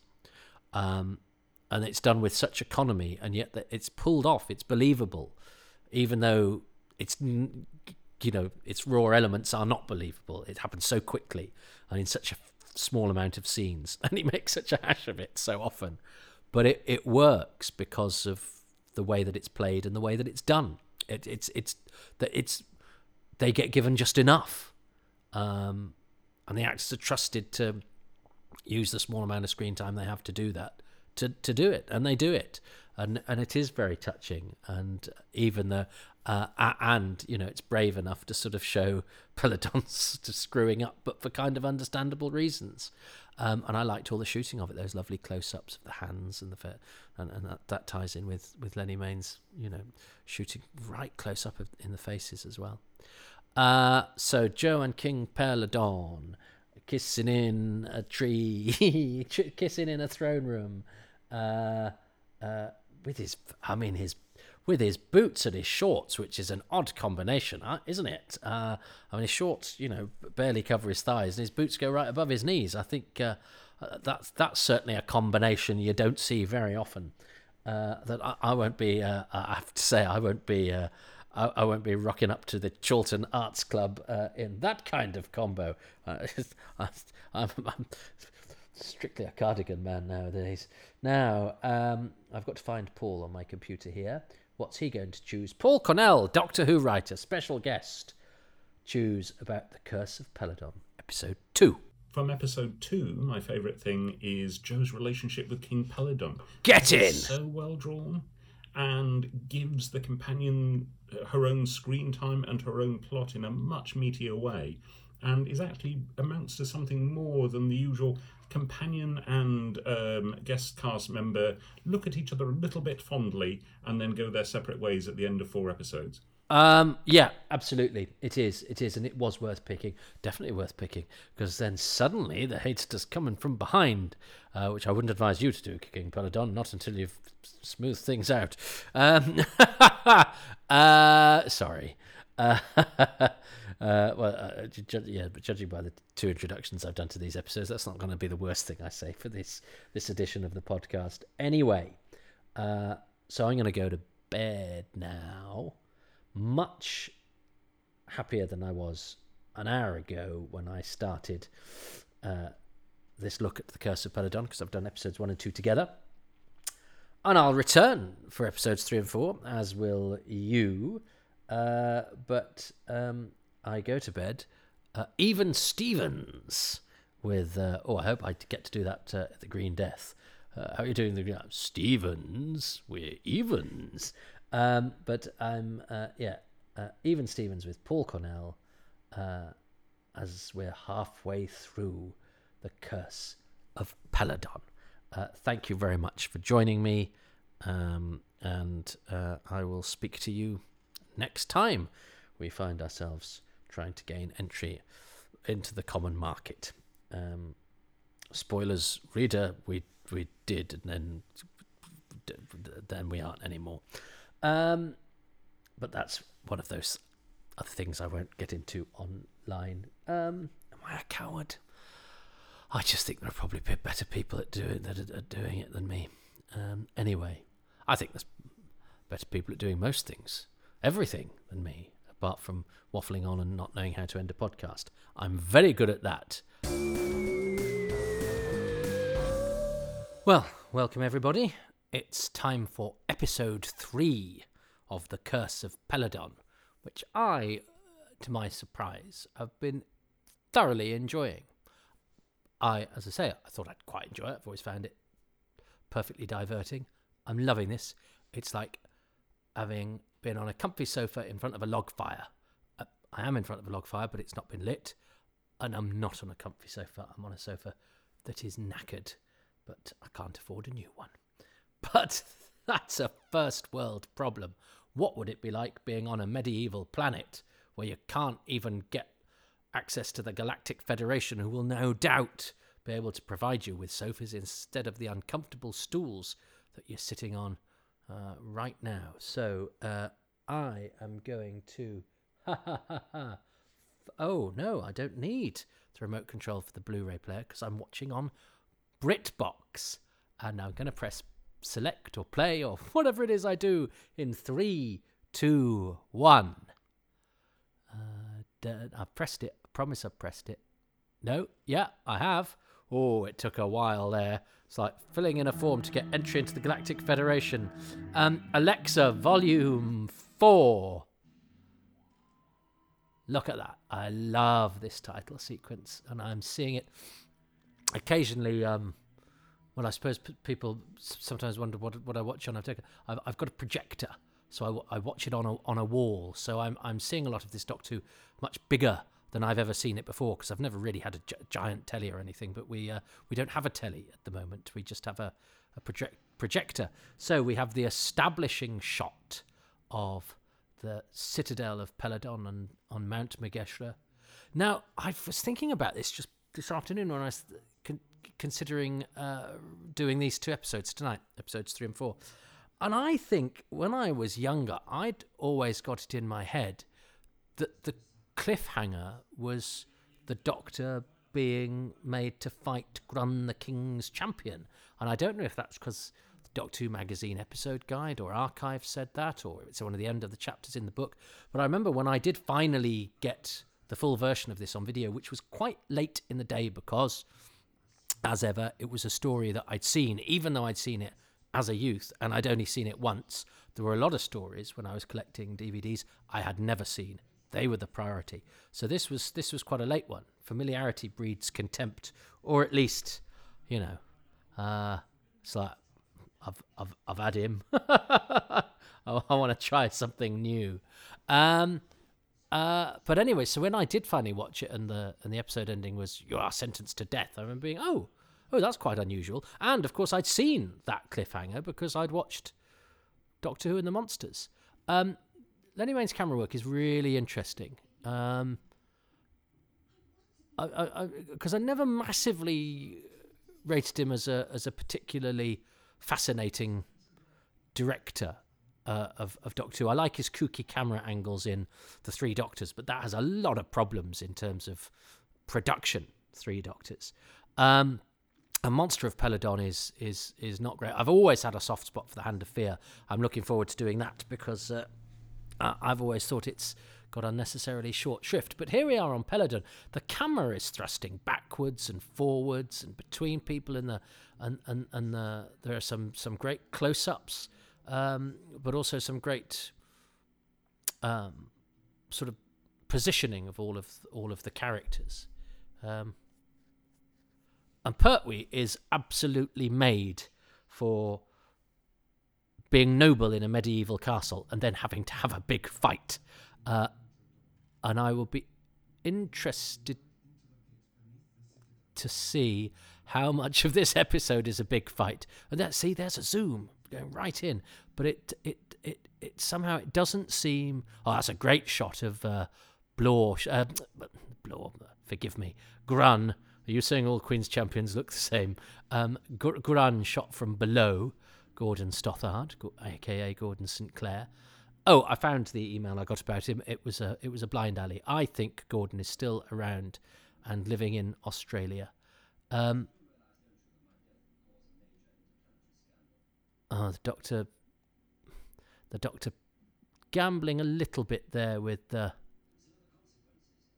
with his uh, his you know false position, but you know Hepesh doesn't know, so it is a it you know it is a it is a useful gambling tool, although one that is on a very dodgy premise. So that again makes quite good drama because you go, well, it's a perfectly good reason why Hepesh might you know want to avoid that situation because he doesn't know what we know. But also if that's the doctor's only defense and he does find out what we know then the doctor's in a pickle. So like all of that um don't need to shoot King Peladon from below to make him a bit taller than Jo. Everyone's taller than Jo. Uh, and it's it's the, I, I quite like the politics of this is that he's the king, but actually he's he's obliged to do things a certain way. He can't just he can't just go, well, I'm the king, I, I will do this, which are, I think are less a, a, a, a drama with less um, sort of am- ambition might just go well you know the king is the king and that's all he can do. Whereas this this is sorry the king is the king and so what he says goes. Whereas you know he's got to keep the people happy. He's got protocols he have has to follow. His high priest church and state you see his high priest is almost more powerful than he is. Um and i still want to know how this hair works you know. Uh, do they do they do they diet to signify that they're I've never considered that they might actually that it might be unnatural, because uh, because obviously the the the miners of Peladon are the ones with, but you wouldn't make yourself look like a badger, would you? You must be born as a badger, uh, and then you're sent down the mines. But that's a bit unfair. That's a bit sort of racial profiling, isn't it? If you're if you're one of the badger people, you have to become a miner. But I I want to do ballet. You're a miner. You were born a miner, and you'll always be a miner. I've got pink hair, but hang on, I I, I thought she. Have you been sleeping with the king or one of the high priests? Uh, no, you. I've heard of milkmen with with pink hair. No, there's. I've. I, I was. A, I'm a milkman, and my father before me was a milkman, and we never had none of that pink hair. You've been sleeping with the king. uh, oh, King Peladon and David Troughton, I think, does a really good job because King Peladon is a bit of a Burke at times. uh, I really like this scene between uh, the Doctor and, and Hepesh because Hepesh is a, Hepesh thinks he's a good he himself is a good guy, and Pertwee one step ahead. You know, killed while trying to escape. You know, he's not going to fall for any old tricks. And then this is a scene with no humanoids in it at all uh, or does humanoid just mean human shaped? Anyway, with no with no Earth people or Earth type people in it at all. It's a dialogue scene between uh, a, a stroppy stroppy ball of snot in a box, uh, uh, a high pitched cock, uh, and uh, and a wheezing lizard, and it's great, and I love it. yeah, actually, pencils like that are quite trendy these days. Ones that look like bits of wood. Um, Um, and of course, because because Geoffrey Toon, of course, comes to Doctor Who having been in the big screen version, whereas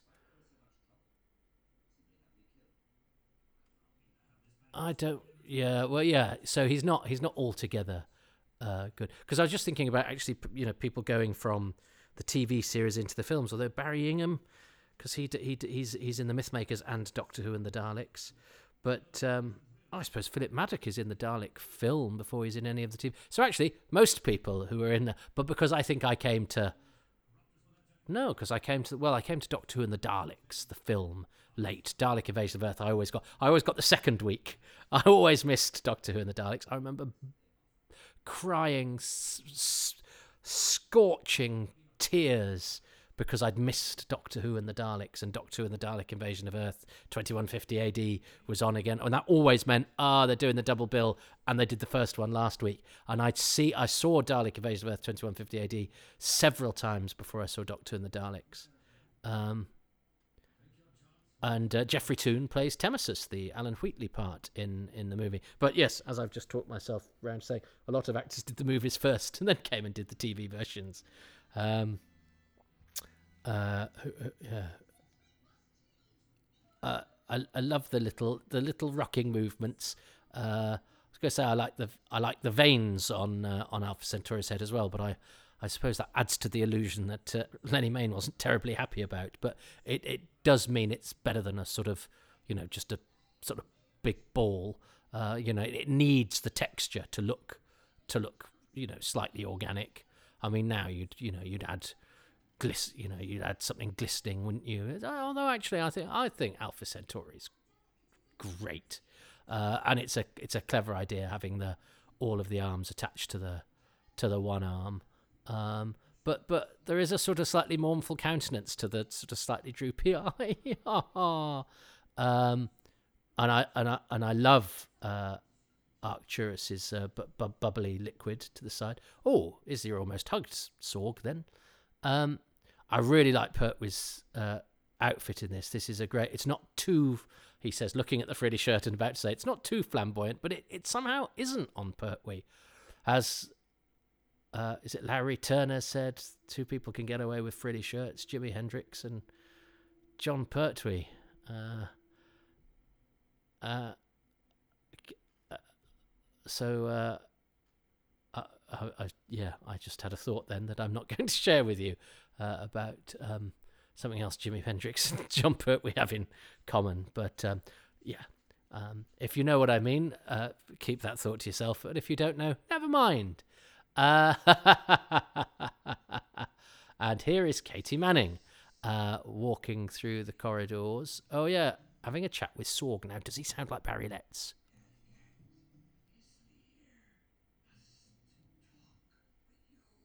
No, you see, Izlyr, that's quite Caribbean, I would say. I, I don't see why that's not Sonny Caldinez. But, as I say, others have done research. But, but you know, um, I think sometimes you have to have the courage of your convictions. And I, I don't see why that's not Sonny Caldinez. Although I am, you know, I am intrigued by the idea that it might be Barry Letts. But it seems to me too good to be true. It's too nice a story to actually have any credence um, and I've certainly never seen any evidence of it. Um, Alan Alan Bennion is great. I like this line about yeah, uh, uh, Arcturus is a coward uh, and uh, Centauri is a coward. Alexa, volume five.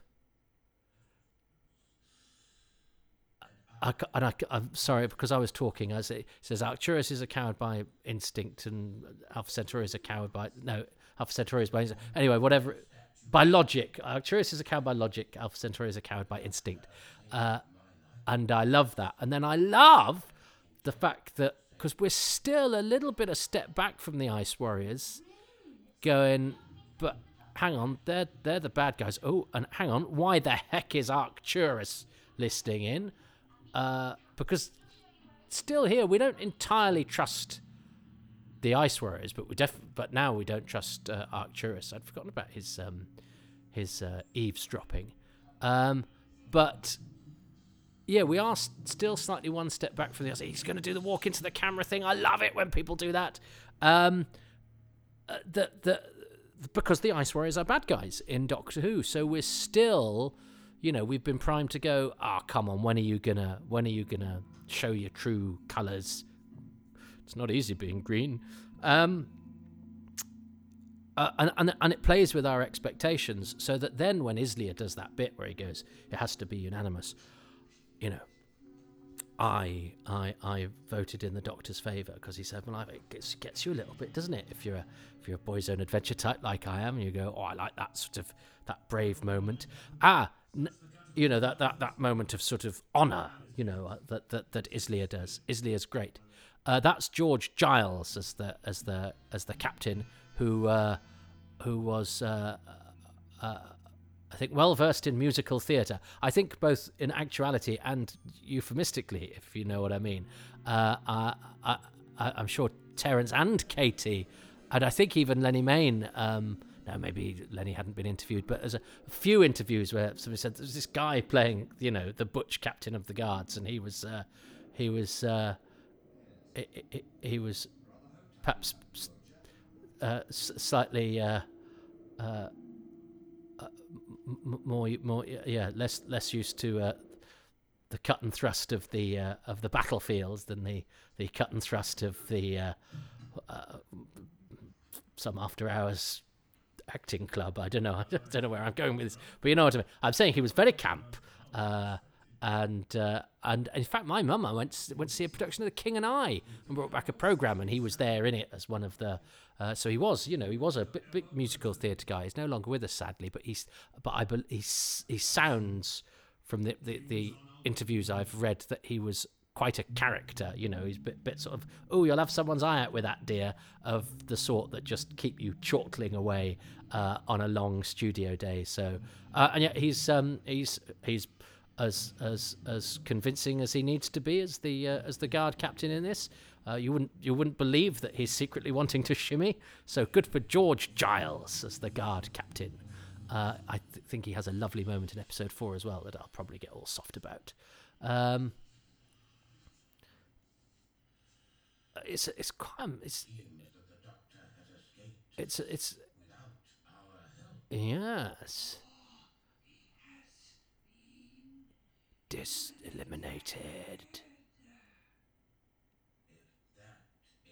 And he means business. I love Alan Bennion as uh, uh, Izlyr, and I and I really like how uh, you know Izlyr. Uh, you know, he's obviously very power. You know, he he he he could make them pay uh, if anything's happened to the Doctor, and and he trusts the Doctor enough and is indebted to him enough for his uh, for his life that you know he will bring the full force of the Ice Warriors to bear. But it's not arbitrarily wielded force. It is it is force that is sort of righteously uh, displayed because they're good goodies. I love this. This is a sort of definitive Pertwee moment, isn't it? Of him taming a dog, basically. Oh, my little Bernard is asleep on the sofa over there. But I like, I love. Um, that's a very Pertwee thing. And doesn't he? scratch him behind the ear at some point, which I adore. Pert was great at those little sort of touches. Um, what's he? Is he gonna? Is he gonna stroke him now? Yeah. Ah, I love. I love the Doctor's relationship with uh, with Aggedor, uh, and the fact that you know.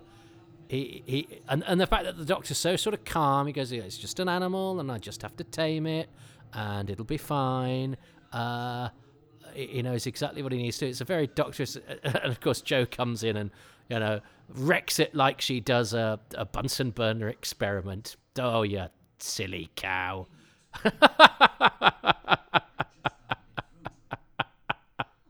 In fact, the Doctor is nicer to Aggedor than he is to Jo. He's not really, uh, but but um, but I, I I love the little device on the screwdriver. I buy that that works as a is a hypnotizing. Oh, I'd so forgotten the joke where he hypnotizes Jo. That is brilliant. that is such a great gag. Um, um, you've ruined another experiment, Jo. Um, uh, that's all right, you silly woman. It's essentially the subtext, isn't it? It is 1972. You from 1972? Yes, me too. Um, uh, great, good work on the uh, again. Good work on the positioning of the people. Um, there's, there's, it's it's not as not as cramped as it as it is as one might think. Um, but yeah, the Doctor, and of course, Cloclida Partha Meniclatcha Rune uh, is to the tune of God rest ye merry gentlemen, let nothing. Is that it? Whereas it's it's the uh, it's the uh, it's the it's it's the summoning of Azal that is Mary had a little lamb backwards, isn't it? And that was all the stuff that was delightful um, anecdotage when one read, you know, Doctor Who: A Celebration or the first interviews. Uh, and, and Curse of Peladon was uh, was was ground zero for a few anecdotes. The uh, the uh, uh, oh, and it's it's close your eyes, my darling. Well, three of them at least, isn't it? Cleda Partha, Men in Clutch. uh, now that he says Cleda Partha, Men in Clutch in uh, in the demons. That's what he sends Bock away to as well, isn't it? Uh, but that's a that's a that's a great joke. Close your eyes, my darling. Well, three of them at least. Love all of that stuff. Um,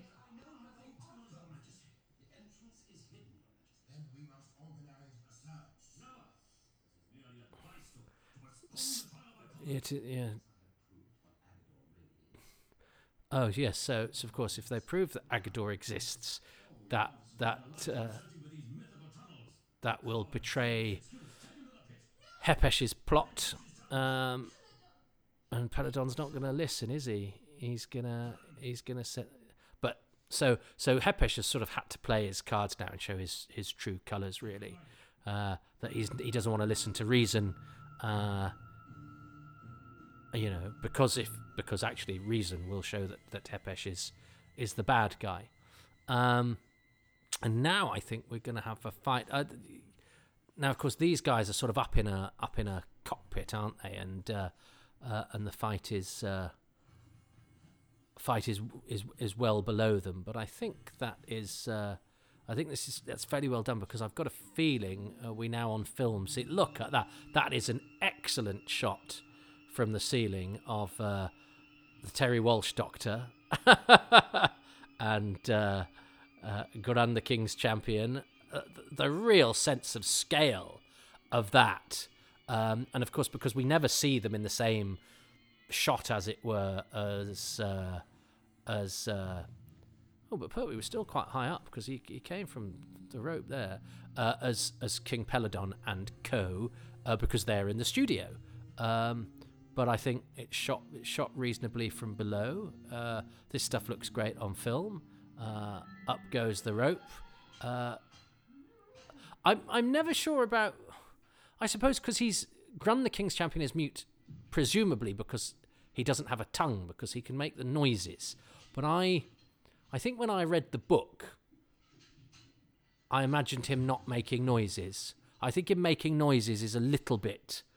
It's it, it, it, it it's it's it, it, feels a little pejorative. Um, uh, you know, it's the sort of yeah, it's the sort of noise you would make if you were being pejorative about somebody that was that was uh, sort of disabled or whatever. I don't know. I'm thinking out loud. Um, well, I'm speaking out loud, which Grun can't do, but again, he can make a noise. So that I mean, that's cheating.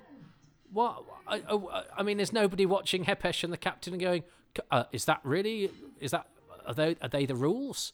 Uh, because you know a sword against a wooden stick. I quite like the way that it chops the stick down though. Um, but but they've they've just given him the sword. Has nobody said that's against the rules? Surely Izlyr could now go. All right, well I'll chuck him a sonic cannon.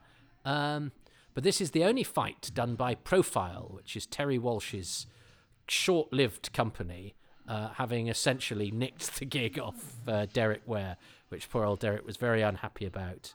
Um, I had the I had the pleasure of meeting Terry Walsh. He died far too young when you think about it. Sort of now, uh, the you know then everybody seemed so old, but uh, I did I did meet Terry Walsh very very briefly, but uh, uh I, I, met Derek a few times. Um, uh, and this this was you know I think there's a bit there's, a, there's, an illustration in the book. This is this I was I was actually worried that this would be interminable, but I like it. I like the the realistic sand. I like the realistic sort of filmy look of it all. Um, it's actually a very well done fight, and it's it's actually very well filmed.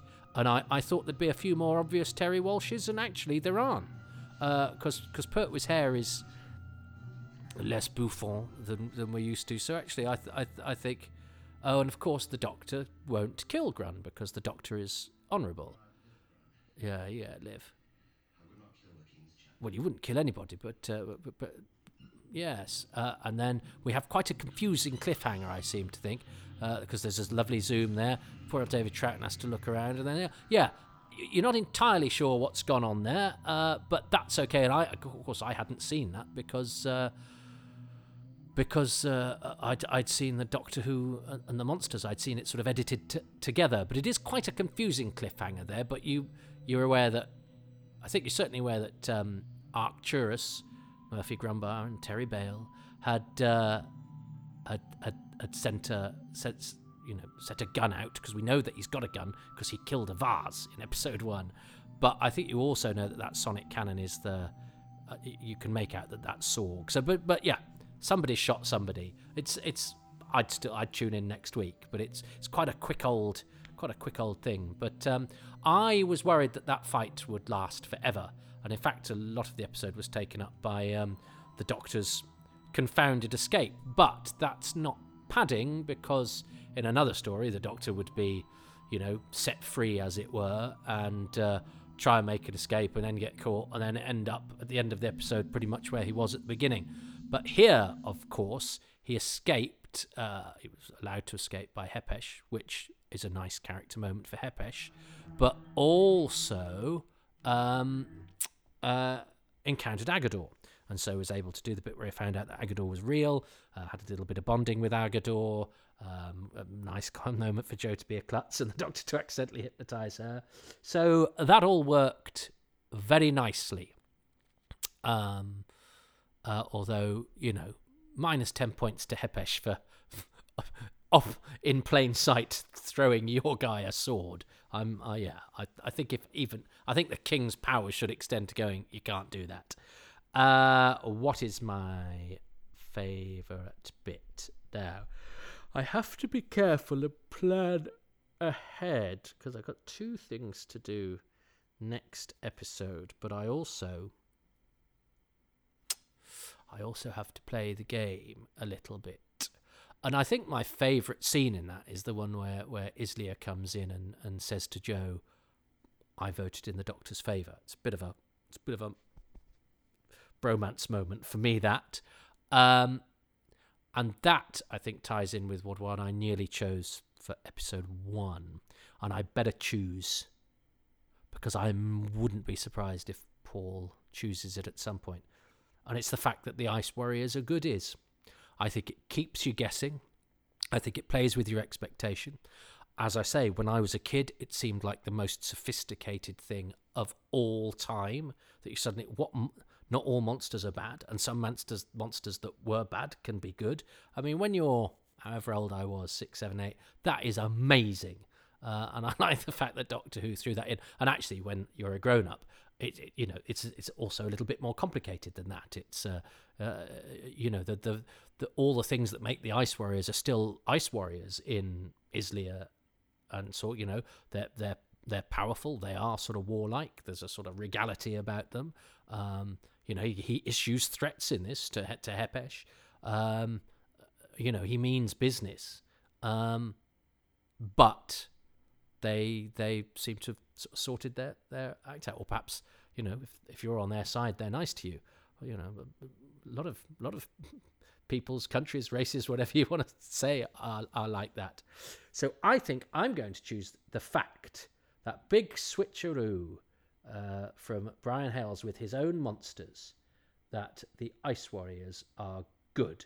Um, from episode three, my favourite thing is that the Ice Warriors are the good guys.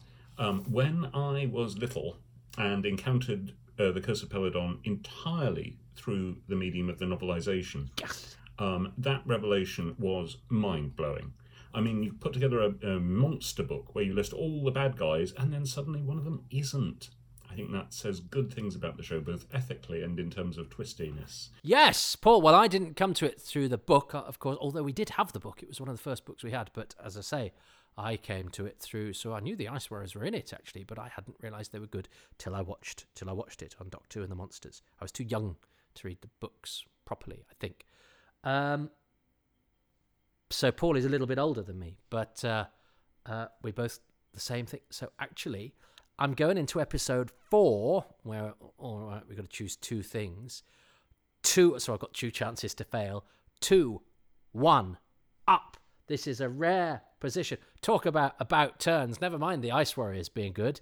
Toby is in the lead uh, uh, with the planet Peladon, but but but next week will it all be snatched away from me to a margin of uh, fifty-one percent to forty-nine percent? Who knows?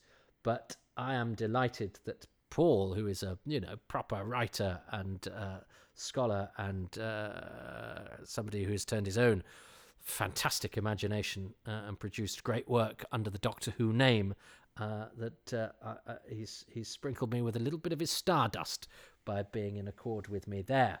So I cannot wait to see uh, what we have uh, both chosen for episode four and our bonus thing, as we see how the cliffhanger is resolved, whatever that was about, uh, next week on the planet Peladon. But for now, they call me Toby Two One Up Hadoke, which they I mean they do right now, and they and I'm taking it for the small small little window in space and time where that is the case. Uh, uh, until next week when I'm uh, back to being Toby Loser Hadoke all over again. But I shall enjoy my moment in the sun. Well, welcome everybody. It is time for the fourth and final part of The Curse of Peladon.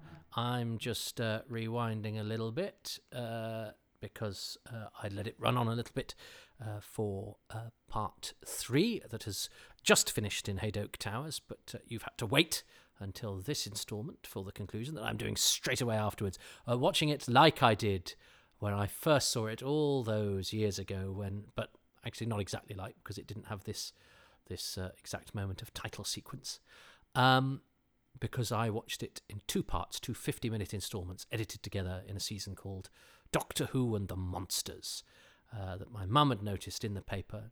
And uh, uh, I didn't know what Doctor and the Monsters was. Oh, it was just an umbrella for a title for a season of repeats. I knew what The Curse of Peladon was because we had the book.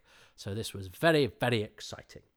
And what's even more exciting, everybody, is that Paul Cornell, writer of Father's Day and Human Nature Family of Blood, two of the finest stories to have been broadcast under the Doctor Who banner since 2005. I'm a big fan of New Who, let's call it that for convenience sake.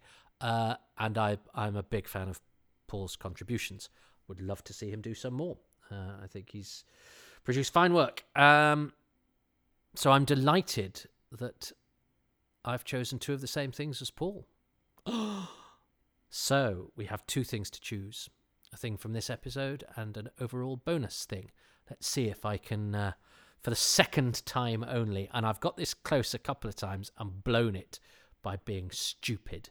So I'm going to keep an eagle eye on this episode and look for brilliant things. So I'm going to press play in three, two, one. It's the Curse of Peladon now.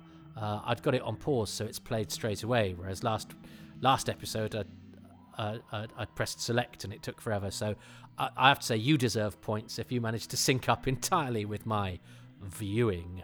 Uh, the Doc 2 logo has just turned green for those of you that want to do that.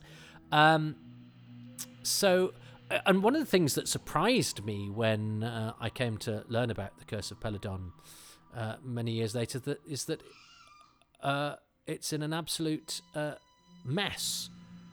Uh, so we didn't have uh, Arcturus's gun then, did we? Uh, oh, Arcturus is dead. So now, and it's interesting how quickly this sort of switcheroo happens.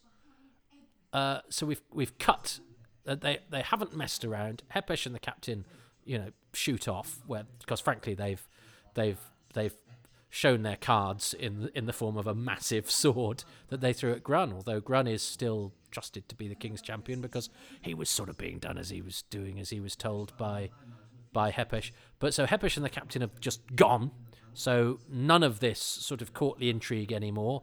Uh, we we you know he's he's he's out in the open, uh, and and and that's the, the starkness of that is is matched by the starkness of the cut. We didn't wait for an outcome of, of that scene up in the bunker and getting the doctor out of the out of the uh, out of the pit of fighting. It's just straight back into the throne room uh, and uh, you know making a plan of action and all being on the same page, which I think is is is a nice piece of economy, and it sets up final episode. Um, uh, you know, in a in a completely different direction now. So Hep- Hep- Hepesh's plan is out in the open, so now he's going to enact it. So suddenly the stakes are, you know, uh, having had to do sort of negotiation and little bits of character plotting and um, you know setting up of ghosts and moving of statues and all that sort of thing. Now, uh, now it's full blown insurrection. Uh, so that's quite a nice escalation of the of the story. Um, I uh, now yeah. So uh, a, a couple of things surprised me about this because we did, I did the commentary for this and we had um, Terrance Dicks, Barry Letts, Chris Doyley, John, Katy Manning for the whole of the four episodes. Um, and I think, as I say, I think we thought we couldn't get David Troughton because he's a terribly grand theatre actor, and in fact, he's always perfectly happy to talk about Doctor Who, and he's lovely. Um, I don't know if they even tried Ysanne Churchman. See, I wasn't at the I wasn't at the planning level at, at that stage. I suggested Ralph Watson for Monster of Peladon, but um, but but I got bolder as time went on. This is a nice little uh, creep into to Grun to suggest that he's uh, uh, he's uh, he's uh, oh he's he's colluding with the Doctor, but actually he's not, is he? Because he's he might be doing something with Peladon. I like I like I like I like the little moments with with Grun where you know that Grun is a good guy, but you also know he's prone to do as he's told by by uh, by Hepesh. Um, and he's he's a nice sort of additional character. I like the whole dynamic with Grun uh, in this uh, uh, because it, it, it, does actually su- surprise you a couple of times. Uh, and there's and there's something nice about you know unspoken things. I like an unspoken thing because I'm a because I'm a man and I don't, don't and using words to express feelings or solidarity or, or anything at all is an anathema. And I know that might seem a surprise to people who listen to this where I don't shut up. but um, yeah, anyway, I like Grun is what I'm trying to say, but I'm saying it using way too many words. So actually disproving the point I'm making. Um, so yes, we had uh, those four, and we didn't have Ysanne Churchman, and and in fact, they didn't interview her for the for the thing, and so I assumed that she was either too old or too poorly or not interested. Uh, and then actually, I interviewed her with with Phantom Films, uh, and she was perfectly willing. She was perfectly game, and that was about ten years later. So I don't know if she was overlooked, if the fact that she was in Birmingham meant that she was deemed too far away, which I think is a mistake.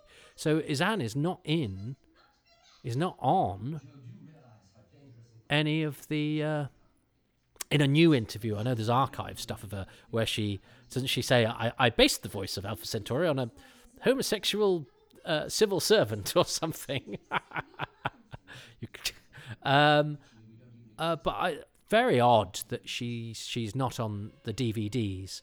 Where um, had I had it not been the second DVD I'd have been involved in, I'd have perhaps asked asked a few more questions as as to that. Um, uh, and Bennion, I know, had, had contributed to the Seeds of Death very unwillingly because he kind of felt he'd said all he had to say. And then by the time that these came along, it was just like, no, I'm not, I'm not interested. And um, as I say, I had two different friends promise me because they sort of knew him uh, that they'd uh, get me a, a, signed picture of him, and neither of them did. Um, and uh, um, but yeah, but, uh, um, and and Sonny's not on on these either, and then, then, we did get him for later DVDs. So I don't know what happened with uh, with the the the the Peladon. I can't even remember the the making of documentary. But if it's just the same people that are on the commentary, I shall be livid because that's my pet hate when there's a story that is represented by loads and loads of people.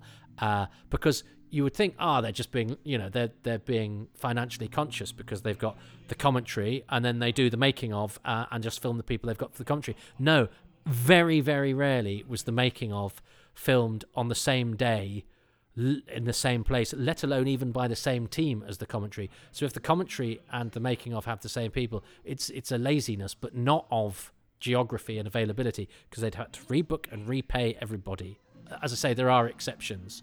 Um, I, I love Grun, and I I love all this this uh, uh, th- this fight where you know, he.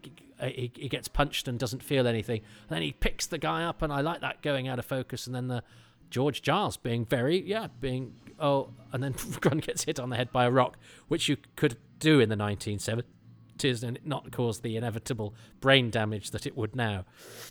But I like that sequence with Grun because it's everything that's good about him. He tries to get Hepesh, he fails to be understood, so he tries to drag him along. Then he has a fight where he's uh, impervious to the punching, picks a guy up, stands bravely, and then gets hit on the head by a rock. Um, I love the way that. See, this is a brilliant thing about democracy. Uh, has to be unanimous, uh, and we go, well, that's a good thing. Uh, uh but then they intimidate Alpha Centauri, and you go, well, we only like that because they've made Alpha Centauri vote for what we want. If it was the other way around, we'd cry foul, and that's democracy in a nutshell um, not playing fair is all right if it gets the result I want because, well, I'm on the side of good. Uh, and this is where most political discussions are terribly flawed at the moment because everybody seems to think what they think is right and should be achieved by any means necessary, which is not what democracy is. and that, and I'm afraid both sides of most of the arguments happening at the moment don't seem to be able to take an objective view. Um, uh, but objectively, there, Alpha Centauri was basically bullied into uh, voting. So that was imposed democracy, which uh, uh is uh, is an oxymoron. Um, and of course, this is wonderful, of course, because Jo's platform is is is is is is a fairly fragile one, i.e., she's not a princess from Earth. Oh, and then we've had the whammy of going, oh yeah, and you're going to marry King Peladon, and she's sort of been painted. So she's in two corners at the moment. She's in the corner where she, that she's painted herself into that she's a, a princess from Earth, and everybody else has painted this other corner that's got flowers uh, and uh, wedding bands on it. Um, oh nice bit of Ssorg action. Um, so the other the other thing that I didn't. Uh, I can't remember what that's about. So, so is, is, that is that their communicator device has been uh, communicator? Why did I pronounce it like that? Their communicator device has been uh, sabotaged. Um, Grun, it's it, Grun is a bit like Lassie, isn't he? Oh, whoa, whoa, whoa. what do you mean Hepesh has fallen down a well? uh, now, Grun's got pink hair as well, so he, he's not of royal blood, unless there's a special way of producing the king's champion. Anyway, let's let's not get into that. Raw. Uh, love a bit of Aggedor. Um, not frightened, you, big chap like you? I love that. um, yeah, quite right. I, I, like the fact that she's she's she's put on a slight princess hoity-toityness there, isn't hasn't she as well? It's like I'm, I'm a princess, don't you know? Um, so what's what's is Ssorg? Izlyr.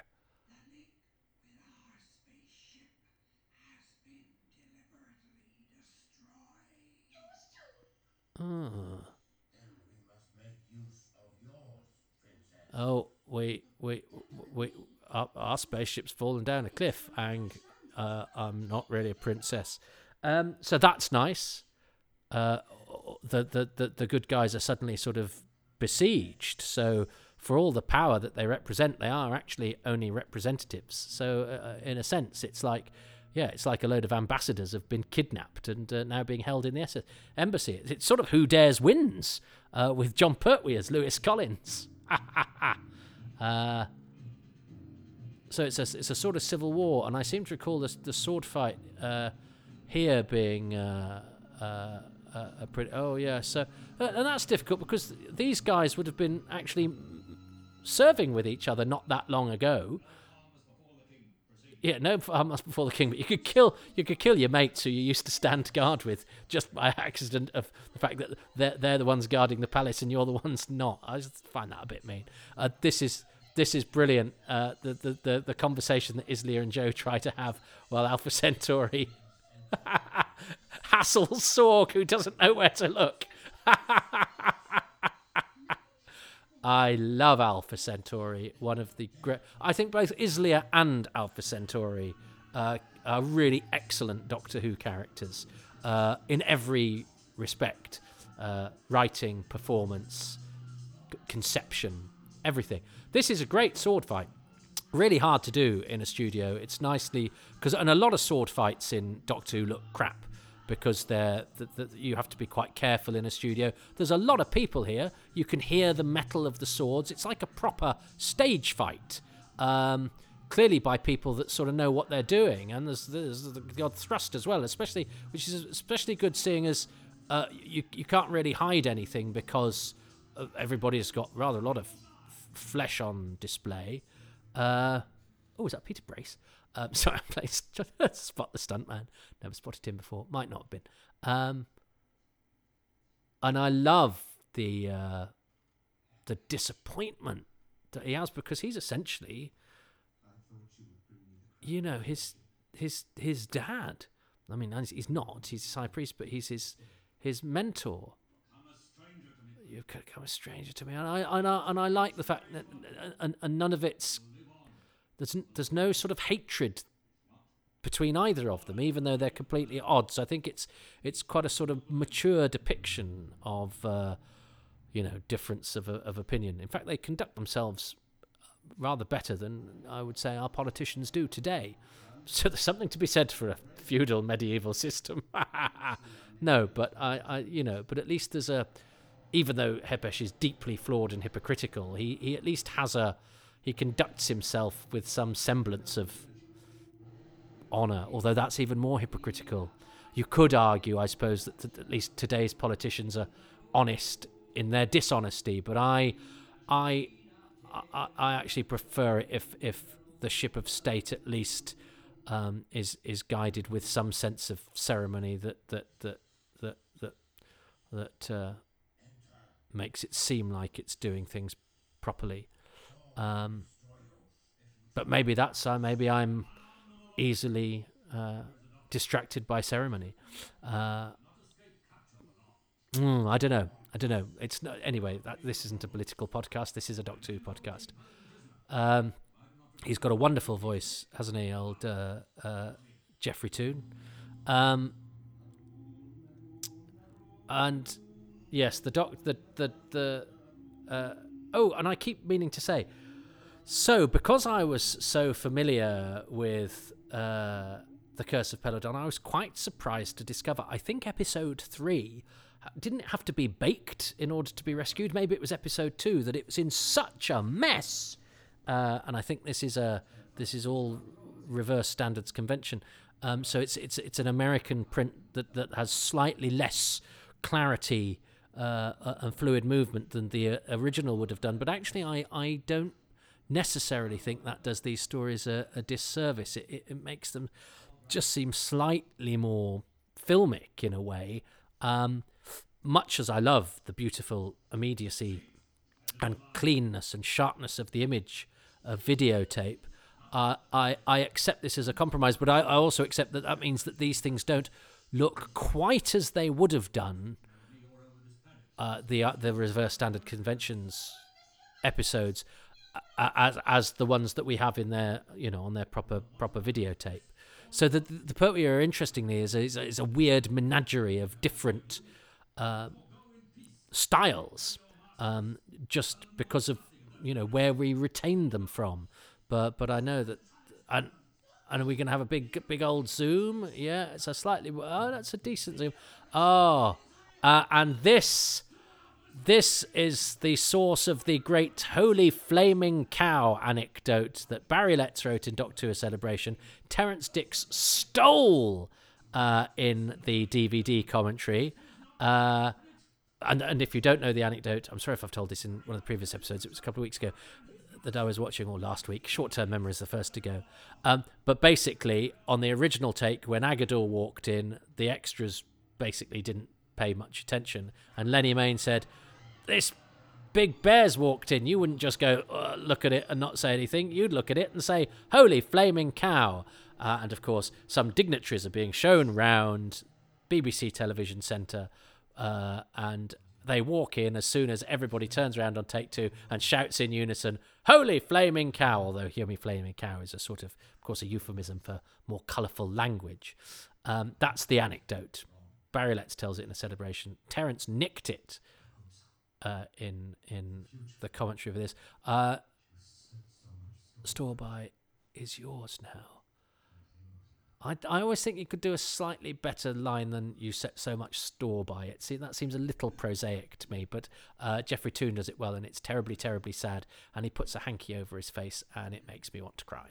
Uh, I think that's really nice. Oh, they're waiting for you. Oh, Jo, you know, ex- oh, I love that.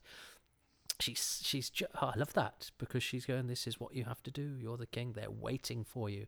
This is your role you know and that's the that's that's what i mean i think about politics is that sometimes you have to be sort of more than human you have to be your role in politics and if that means showing a bit more dis- decorum uh, not being snipey not being insulting not not swear you know whatever it is that you do that makes the office of state um, that gives it the the the the, the grandiosity that it needs in order to make us respect it you know i think that's all part of it mm-hmm. that's why I don't I don't like you know politicians squabbling like the rest of us on Twitter or whatever. They should be better than that. And and, and again, I love this that the oh, I love this bit that the that the king that the that the that the commander gives him the sword to say, you know, slay me. I've been bad.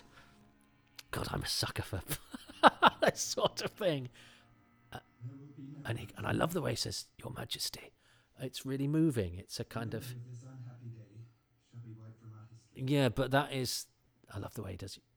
Your Majesty, as if he's saying, you know, just thanks for sparing my life. I think there's a lot, there's a lot unsaid in that. I think that's wonderful. Although you know, wiping wiping the memory of this from our history books is a bit like, so you okay? So that's uh, that's propaganda then, isn't it? That's uh, never trust never trust the paperwork is what they're saying. um, so, but I, I was because Terrance Dicks not only nicked the anecdote, he nicked Barry Letts's euphemistic use of the phrase "holy flaming cow," which is of course not what Lennie Mayne said. Although a friend of mine did write to an, to Nina Thomas from this is how Doctor Who fans are funny sometimes. He said, uh, and, and she'd answered the question about Lennie Mayne saying, "No, I thought he was lovely actually." And I said, "Oh, what what, what question did you ask then that she's refuted?" He said, "Oh, well, I, I wrote and said uh, Lennie Mayne was by repute a foul-mouthed Aussie uh, who swore at inopportune moments. Did you like, you know, was he awful to work with?" And you go, "No, you've you've interpreted a really nice, fun anecdote about Lennie being a bit sweary when some dignitaries were coming round and, and turned it into a really negative thing. And you can see how stuff gets sort of turned by, you know, whenever anyone's writing the history of something, they want to sort of scoop, you know, and, and so so even with the, the, the little bits of evidence you have, you can turn it into a tabloid headline if you want. They've turned that fun story into Lennie Mayne was awful, and you get really. And also, that's not what you write when you're writing a letter to an actor either. But anyway, long time ago, they were young.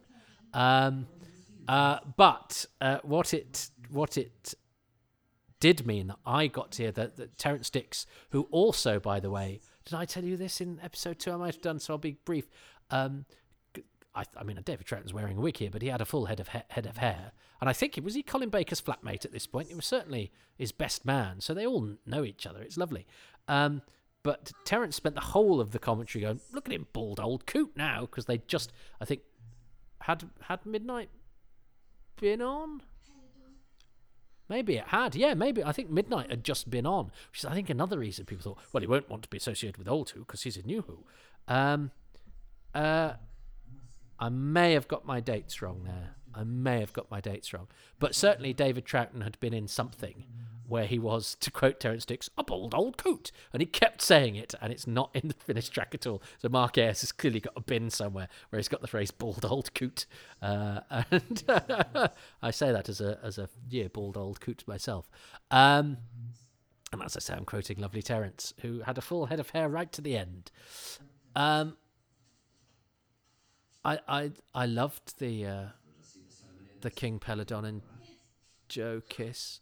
That was as racy as Doctor Who got, and I I totally was totally believing their their love story and was sort of a bit disappointed that she didn't go with him. I I would have happily I buy their relationship. I totally buy their relationship. But obviously, as a fan and as a viewer, I want Jo to stay. But I know she'd have been happy with King Peladon. I think I think Katy Manning acts it absolutely beautifully. The pair of them do. Um, uh, oh, but what Terrance Dicks Still, I'll get to the end of this anecdote. Uh, oh, well, not quite yet. This is Wendy Danvers. Uh, as I record this, uh, Wendy is in her early 90s. I've met her a couple of times. I've, I've had a Chinese meal with her. She used to live, I think, next door to Hannah Gordon. She lives in the same sort of 15 mile radius as Mr. Mr. and Mrs. Ollis from the Three Doctors. So I think that the Lennie Mayne rep all live within quite a small area of each other. And actually, Bernard Cribbins as well is not far from them. But she is one of the few people who says Doctor Who. Uh, and she gets the close up at the end, but she she was she she was a, a, an extra in the canteen in the bill, Wendy, so she's not always had credited roles. But uh, what she gets in Doctor Who for her tiny appearance is not only does she get to say Doctor Who, but she gets the final close up, which I think is fabulous, seeing as she hasn't been in it at all. And it's the lovely, it's the, you know, waiting for Godot, except Godot has turned up at the end uh, and she plays Amazonia. Um, but the end of my anecdote is that when episode two finished uh, of the commentary, and Terrance Dicks had said "Holy flaming cow" several times, and Barry Letts was a gentleman, so he didn't go, "Oi, you've nicked my anecdote." He just very quietly, uh, note to self, bleep this in a minute. Um, he just very quietly said, "Actually, what he said was holy f- beeping beep." So I heard. Yeah, now I've bleeped that out because I don't. I don't really want to swear on these. I, I try not to swear if I'm talking about Doctor Who. People who've seen my stand-up comedy know I'm got. The, uh, uh, I'm, I'm, I'm as foul-mouthed as they come, but it just seems I, I, I, I try and set myself the task to uh, at least keep this family friendly, uh, as is because that's what Doctor Who is. And if Doctor Who can tell stories about the near death of the entire universe without anyone saying beep, then I, I can I can uh, I can talk about the Curse of Peladon without so doing as well. So I'm going to have to. Um, oh, that, that's the start of the Sea Devils, which sounds like it's going at three miles an hour and is in gravy. But that's a story for another time. Somebody has chosen the Sea Devils actually, um, so that's one for the future. Um, there's still, I mean, I've got loads that have been chosen, and the Sea Devils has been uh, Steve Hatcher, who has chosen it, has recorded his reasons. I obviously haven't seen them yet. Uh, most of the stories are out on a promise. Some haven't been bought dinner yet, um, but some are still waiting, uh, and and people keep uh, what is it flicking left on Grindr when they see them. To some surprising stories. I mean, Fury from the Deep and the Abominable Snowmen. Uh, uh, the Ark. I mean, the, the Ark's not a massive surprise, but uh, Meglos, Revenge of the Cybermen's only just gone. Um, anyway, that's all stories for another time because I have to choose.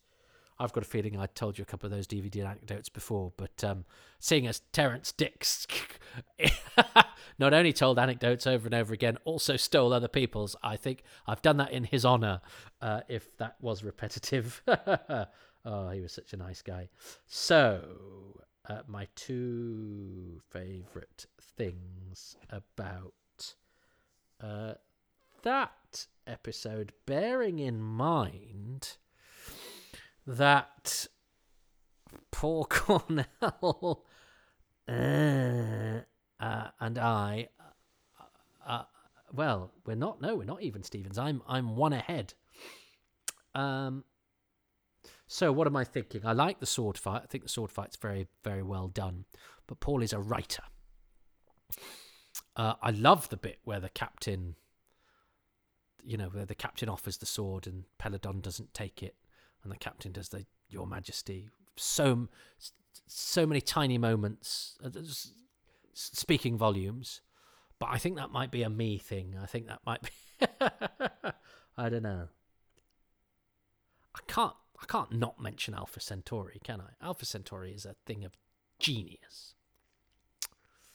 Uh, I think Katy Manning's performance is magnificent. I love Jon Pertwee in this. I think this this story fits Pertwee like a glove. He's so at home in the uh, in the catacombs and the palace in the palace of Peladon. But then in the catacombs, he's he's at home with the gentry and the court manners, but he's at home scratching the the space dog behind the ear. That's why he's so good. Is that he he knows protocol wherever it is, if you like. Uh, you know, he's he's got the protocol of the of the gutter and the protocol of the the court. Uh, he's you know he's not he's not the snob he's always he's always uh, renowned for being. Um,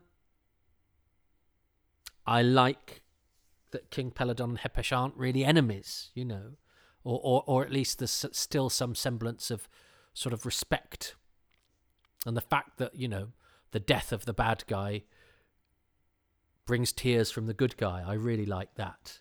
I really like that. That the cost, and it's an interesting.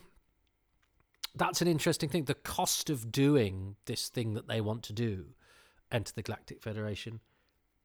uh, You know, it, it comes at a cost. It comes on turning your back on a friend, um, losing friends. I mean, yeah, gosh, I know people who uh, sort of have lost friends through one side of Brexit or the other, which seems seems seems harsh to lose a friend. Uh, or maybe I'm maybe I'm not committed. Oh, I like to think I'm committed to my worldview and I know what I think is right, but I also think the thing that's most right is to keep talking, even to people that disagree with you. Um. Oh, see the st- it's almost this is almost worse than having nothing to lose because it's at that point now where I feel a bit I feel a bit sick because I know that whatever I commit to I've got the side the, the other side of my head going yeah but what if what am I not choosing that? What if I don't choose that? And that is the thing. It's I, it would almost be better to be 3 nil down because then I could just choose and not worry. Um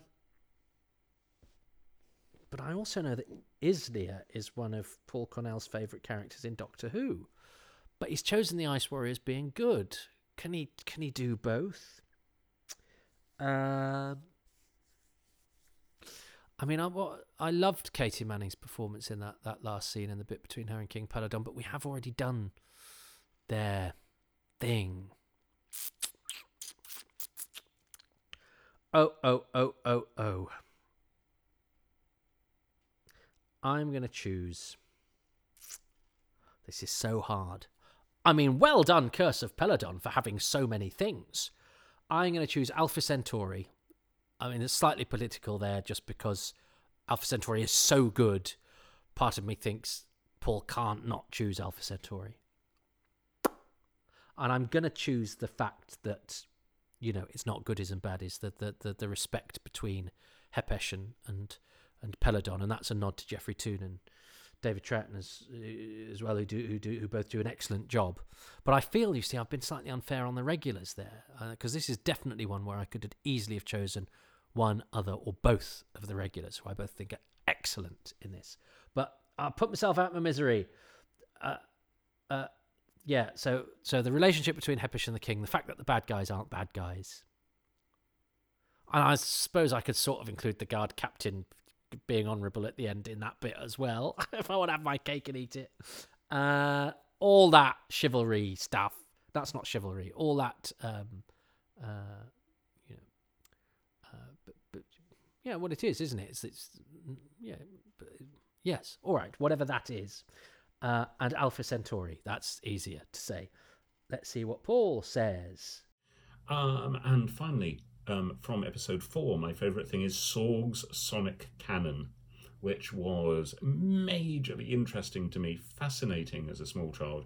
And that interest continued on to um, the presence of the Ice Warriors in the Doctor Who magazine comic strip and their weaponry within, and indeed in the first role playing games I created when I was little. Which um, often had Doctor Who and Blake Seven things in, and Ice Warrior Sonic Cannons were very important in those. Uh, well, uh, before we get onto the bonus thing, so we're now two all.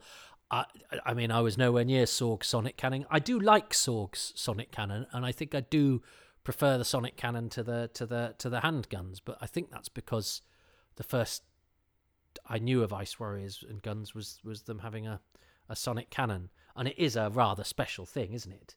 Uh, but I was nowhere near that, so I'll let Paul have that. So we're on a knife edge. Let's see what he chooses. But to be fair, he could still choose either of my things. And um, if I might be allowed another thing, my bonus thing is the novelization itself, which is a thing of beauty. And I read it so many times in my youth, and it, the warmth and comfort and um, sense of joy it gave me back then is incalculable. And I think it's very well written by Brian Hayles and I think it's got a, a, a very nice atmosphere. It brings over um, the events of the story with a much bigger budget than was seen on screen. Oh, well, I'm gutted. I mean, to be fair, I'm not that gutted because at least he didn't choose any of the other things that I listed. So is that better? That is better. It doesn't feel any better now. But in the cold light of day, if he'd chosen two of the other things I mentioned, it'd be like, why didn't I choose those? But I didn't even consider choosing the Sonic Cannon or the novelization, which are both things that I think are well worthy of choosing, and I think I should maybe think outside the box. But I'm gutted, Bernard. Bernard, my dog's looking at me. You look, am I a disappointment to you? Yeah. Cleda Partha Men in Clutch. Um. Oh, it's it's not the disappointment; it's the hope I can't stand. Um. So anyway, uh, Paul was about to plug his wares there. Everybody takes part in this, uh, does so for free and in their own time, and lends uh, my Wittering's great credibility, not least uh, Doctor Who writer and author extraordinaire Paul Cornell. And here's him plugging his things. Uh, so that's it. Um, also, I'm on Twitter as uh, Paul underscore Cornell, and I'm the co host of the Hammer House of Podcast. Have fun with this one, Toby. Bye. Well, I did have fun. I think that was an excellent story. Paul's Hammer podcast is superb that he does with Elizabeth Miles.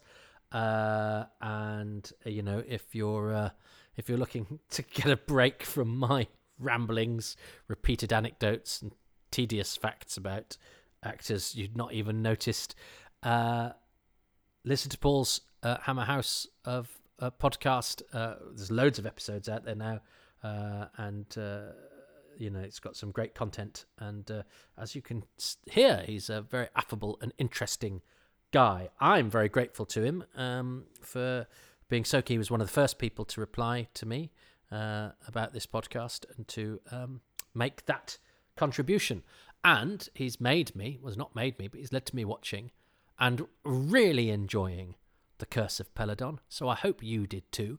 Uh, I'd kind of like to watch it again without some Git talking all the way through it, uh, you have that option. Um, so uh, I'd advise you so to do. It's much better that way.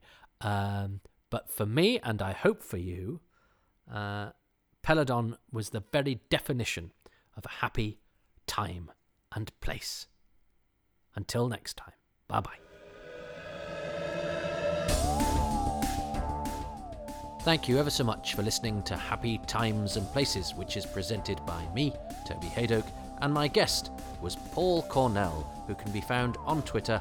Well, his podcast can be anyway. He seems to have disappeared at the time of recording this at Hammer House Pod, at Hammer House Pod, which is where his Hammer House of Horror podcast is that he presents with L.M. Miles. I'm grateful to Paul and to the patrons who make these podcasts possible. And they include Tom White, Stephen White, Sydney Wilson, Andrew Wilson, Andrew Willis, Reese Williams, Michael Williams, Rich Wiggins, Adam Westwood, Gary Wales, Apollo C. Vermouth, Sabrina Tirabassi, Damien Timmer, Nick Temple, Neil Tate, Stephen, Tim Smith, David Shepherdson, Graham Slate, Keith Say, Jim Sangster, Mark Sandon, John Rivers, Dylan Reese, Scott Pride, Kevin Parker, and Jonathan Potter. The music is by Dave Gates, the artwork Dylan Patterson.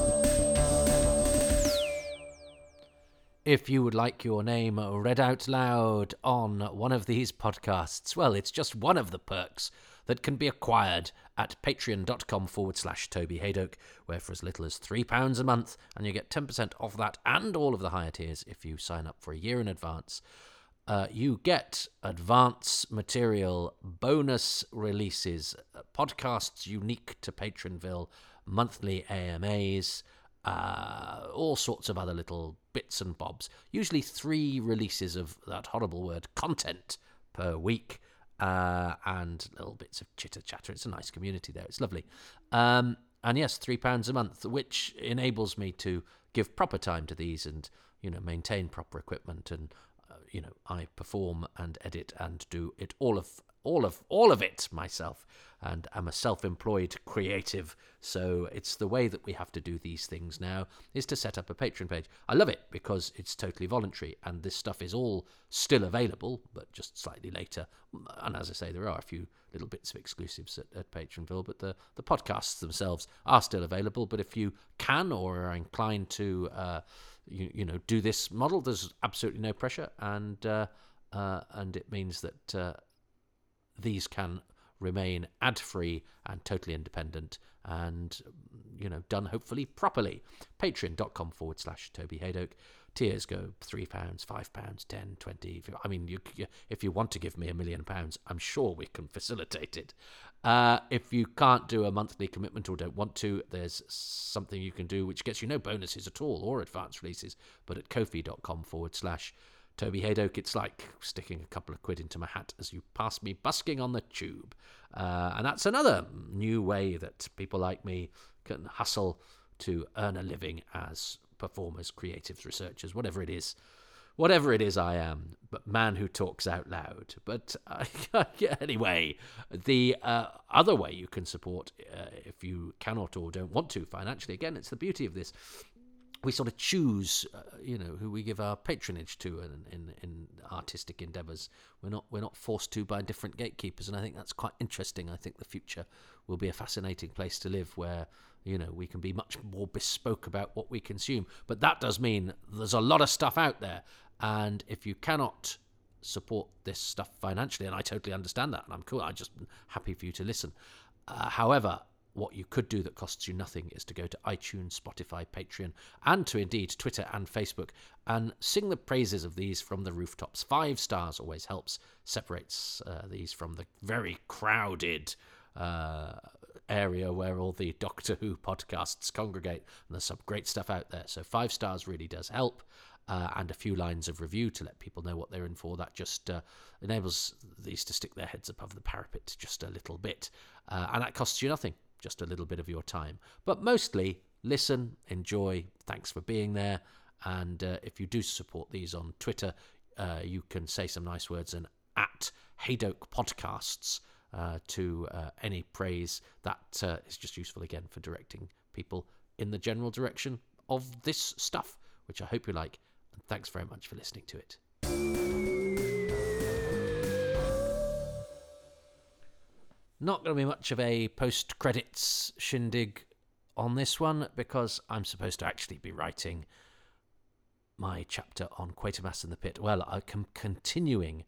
I'm currently, today, I will probably be painstakingly going through frame by frame, music cue by music cue, identifying each extra if I possibly can. There's a lot of crowd scenes. I won't be identifying each extra, but I'm trying to work out which extra was there on which day because the current wisdom, which is basically copied and pasted from the cast lists uh, in uh, in the BBC written archives, is does not always tally with what is on screen and uh, bears more scrutiny. Now, I wish I was of a mind to just go, well, that's what it says on the cast list on the mm, um, PSB for the script, so that is what is. No, no, no, no, no, no, no. That's not good enough because those crowds filmed on that day and those crowds filmed on that day. So who's in the Ealing lot? Who's in Ealing Studio 2? Who's in the studio sequences? Is there any uh, disparity between the two? Um, when that says dead body, does that mean that dead body there or that guy who I didn't realize was a dead body? I thought maybe he was unconscious. You know, bah, bah, bah, oh. so I'm, I'm identifying extras. Nobody cares. Nobody care. I care. You do you care? Well, if you care about that sort of thing, the Quatermass Files Volume 1 should hopefully be being published in June by 10 Acre Films. And it will have lots of stuff. It will probably. I'll probably finish this, which I'm hoping to do at the end of this month, as I record this in March 2023. Uh, oh, that's my giving away the present day klaxon, whereas these are supposed to be timeless enterprises. Um, uh, uh, I'm sure the blue pen of editor Stuart Manning will have gone through. They don't need to know who was in which dressing room, Toby. Uh, well, I put it all in. Uh, so that's that's what I'm supposed to be doing right now. Instead, what I'm doing is is pointless meandering post credits because I feel there should be something at the end of everything, like like because good things have that, don't they? Like episodes of Crossroads. but anyway, that's there we go. Post credits thing. I'm going off now to scrutinize frame by frame and destroy the magic. Now I still love it, you know. I thought I, did have a, a few times with Quatermass of the Pit where I was like, oh, I don't really want to do that. Whereas I used to watch it like three times a week when I was in my teens. Uh, uh, uh, and then I didn't watch it for ages and ages. But actually now I'm doing that thing where I'm watching it and I just forget I'm writing a book and I just start watching again. And oh, there's so much to get your teeth into script, acting, writing. Oh. Um, so not only is Peladon a happy time and place, so is Hobbs Lane, Knightsbridge, even when it is in the grip of the wild hunt. And if you don't know what any of that means, buy my book, get the DVDs, Quatermass yourself up.